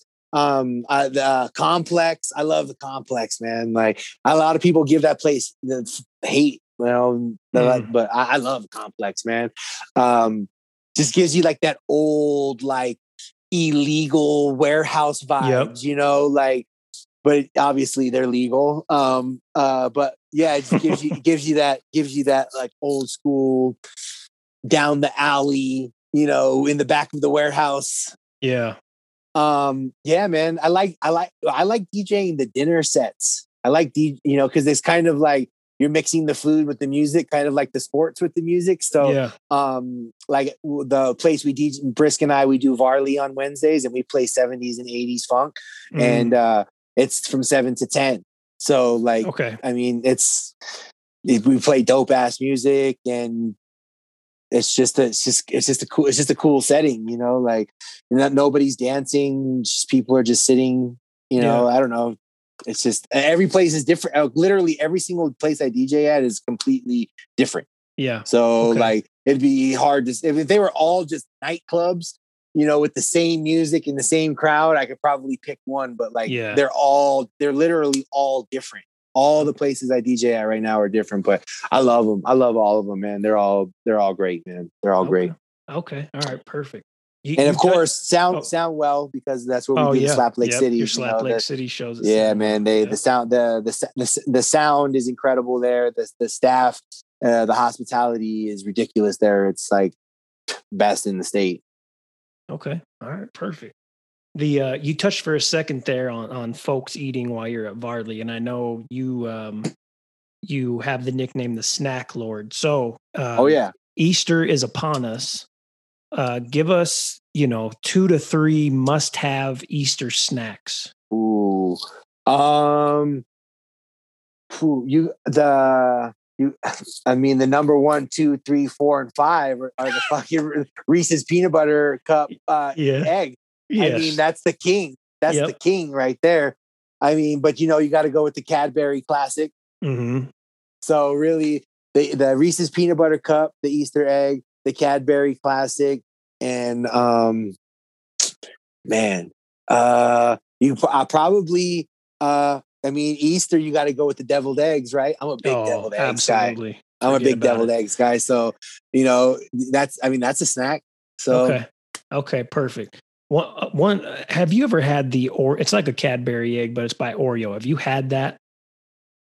The Oh yes, I have Kind- the, the Oreo. Yes, kind of underwhelming. Kind of. I'm a Yeah. huge Oreo guy. The egg. Oh, are much. you? Yeah, I would love Oreo. You you you posted that candle of the Oreo, and I think I reached Uh-huh. out to you and like, damn, where'd you get that? Oh, the website. They were sold out, and they were going for like triple online. Just a Yeah. Oreo candle, insane. Yeah, but I, I happened. I happened. Uh, there was a guy. Uh, there's a guy who runs a um, uh, a Funko like fan page, uh, and he posts like random shit like that. And I was like, oh no shit. So I went to the website and I ordered and I ordered it. And then and then like after I posted it, somebody a couple other people hit me up and said the same thing. We're like, yo, Yeah. this shit's sold out. I was like, oh really? I was like, "It insane resale. Yeah. It's like sneakers. Like what Yeah. the fuck? Anyway, so okay, th- those are some perfect snacks. I got. I, I agree with all three of them. I love deviled Let- eggs. I and- and make sure you endlessly. No offense to Lady Gaga, but you gotta you gotta skip the Lady Gaga Oreos, man. They are not Oh, see, I haven't tried them. I saw them, but I they're haven't. not, Okay. they're not good, dude. They're, he- they like they're they're heavily dyed Oh, because they're okay. because they're green and pink. yeah. So like it's just like uh, it's like you could just like take you know like that that dye taste like when you're like do doing like when you make your own uh frosting or something. Yeah, it's like, uh, let's just like yeah, don't yeah, you can skip those. skip those. Oh man. Okay. Uh, the next two questions I have here are, are uh, heavy on uh, the wrestling side of things because you, just like myself, are, are a big wrestling fan. So For sure. the, the first question um, pertains to your Mount Rushmore of wrestlers. Who who do you have on that? Oh man. Um my Mount Rushmore would have to be Sting, Okay. the the the Road Warriors, and man, probably I have to throw Hogan in there. Yeah. Yeah, Okay. I love that. The road. I love the Road Warriors being on there. That's. I mean, as far as tag teams go, there's nobody, nobody Yeah. to compare. yeah. Oh, okay. Um, so the the next one would be the next wrestling question. Um, your favorite, and I know you've attended a, a bunch, so this might be kind of difficult, but your favorite wrestling event that you've attended live. Oh, that's easy. The uh um the the rest the WrestleMania the like the three years ago when it was in Orlando. when I took my kids. It was their it was their first Oh, WrestleMania. okay. And then we went and then we went the following year uh in Orlando. No, or it was Orlando, New Orleans, and I think I think it was either New York or Dallas. I or think it was. Dallas. I think it was Dal- Dallas. yeah. Yeah. Dallas, and then New York, and then it's I think then it was COVID. Yeah. So, um, so yeah, the, the, those those two. I was actually, actually, uh, th- those, and then it's a tie. Um, my son, my oldest son, uh, when he when he was about seven or eight, nine, somewhere in that realm, yeah. uh, he he started getting into wrestling, and uh, we went to SummerSlam uh, one year, and we flew out to SummerSlam.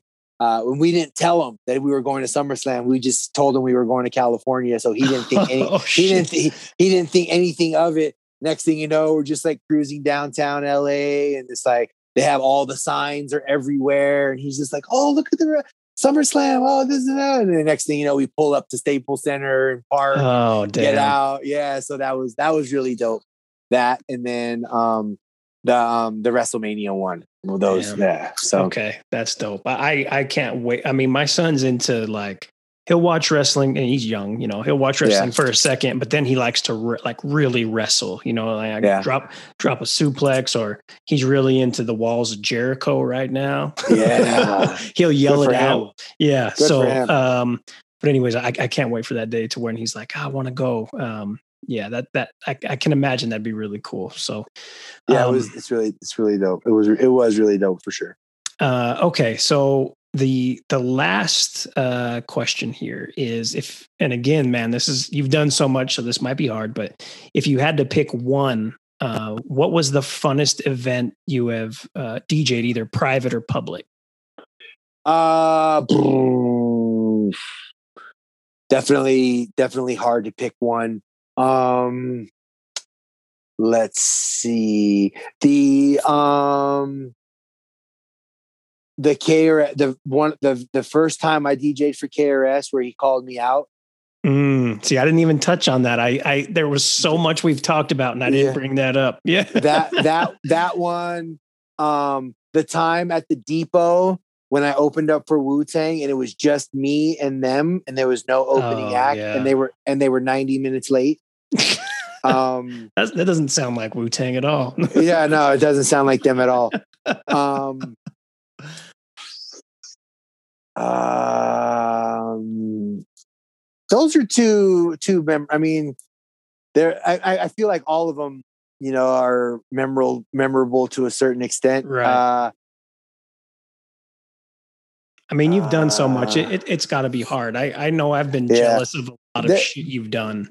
oh man stop there's been there was a, i mean there's been a couple of shows where something monumental has happened like Yeah. that like like the krs one um the um what was the other one i said?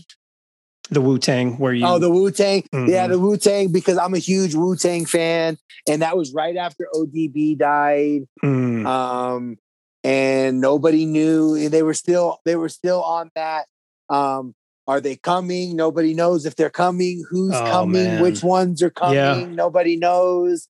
Uh and then of course they were 90 minutes late and then the guy's like you got to just keep playing keep playing and that was my another reason why that was so memorable memorable was because that was the first time i ever used serato at a show oh shit. Okay.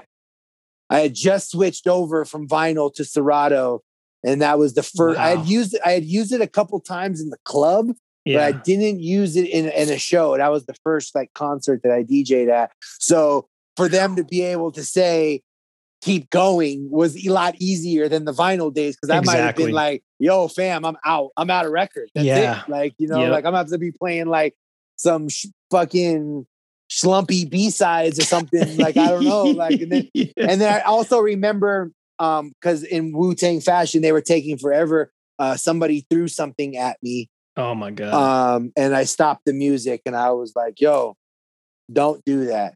Like, don't- I was, I was, I was like, I was like, I'm not the one that's holding them back. I'm not the one keeping them from coming out here. I want to see them perform just as just as bad as you guys do.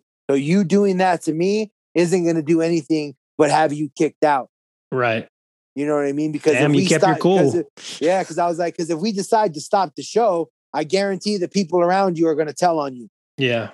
You know what I mean? Like, so that, so, so yeah, those are kind of two memorable ones.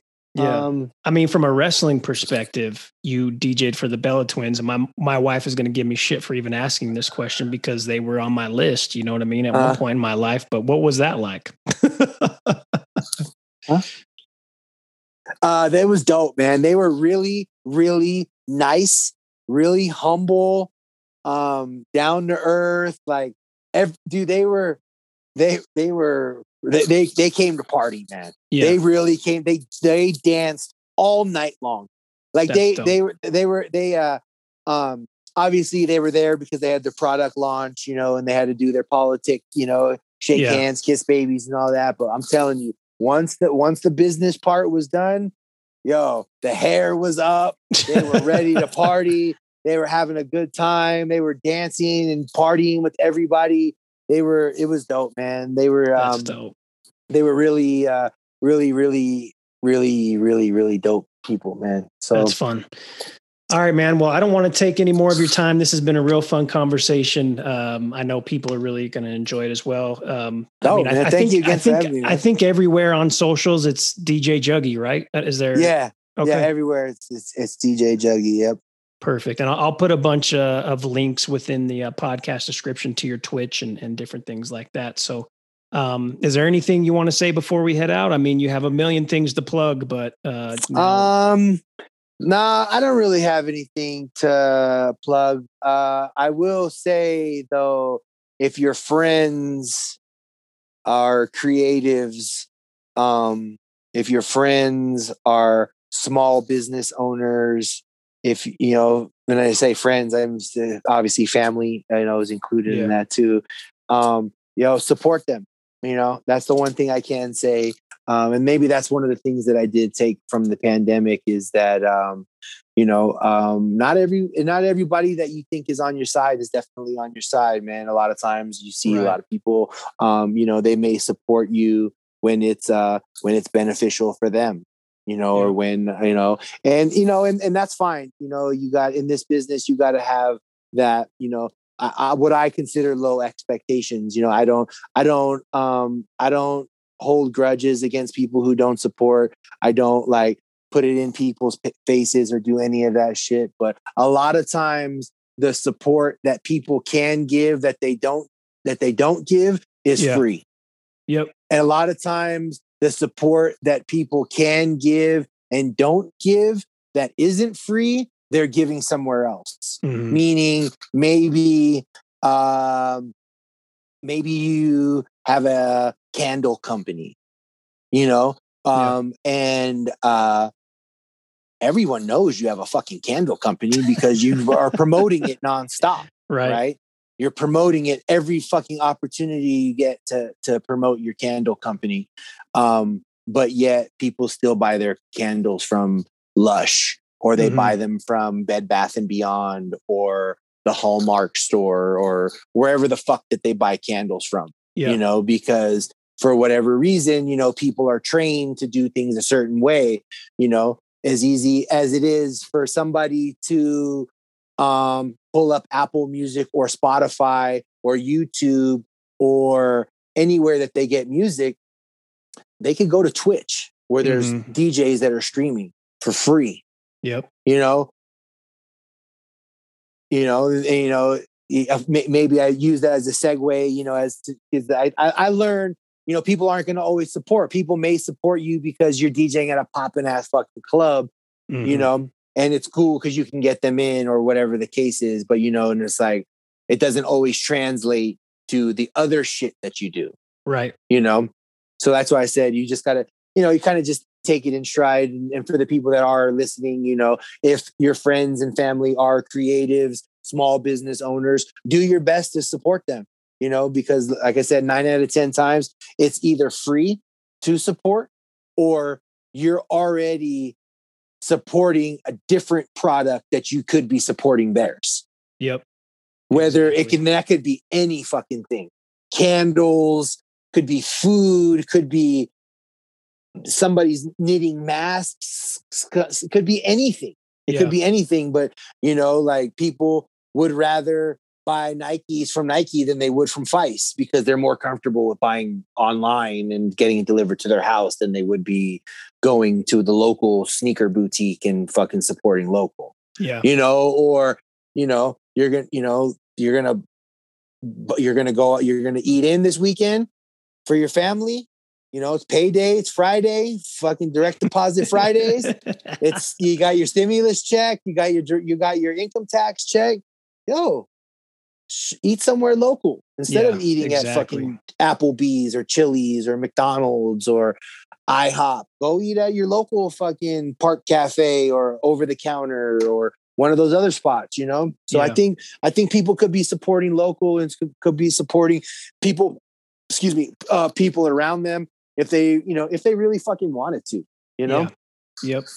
I agree 100% and that's um something so, that needs to be done more and something that again you've you've done for the for the city for the local hip hop and and uh just you know Utah in general so and and, and I think re- not I don't not that I think the reason why I do do it is because when I came up um uh there was a lot of gatekeeping you know like sure. you know hi- hiding the labels you know staying exclusive with records um and even when the beat junkies when they started their school um, Babu spoke spoke about. You know, when we were battle DJs, we gatekeeped all of our secrets. We don't want to fucking. We we want to be the best battle DJ there was out there. We want to be the best beat juggler, scratcher, you know, whatever it is. So we only shared our secrets amongst our crew.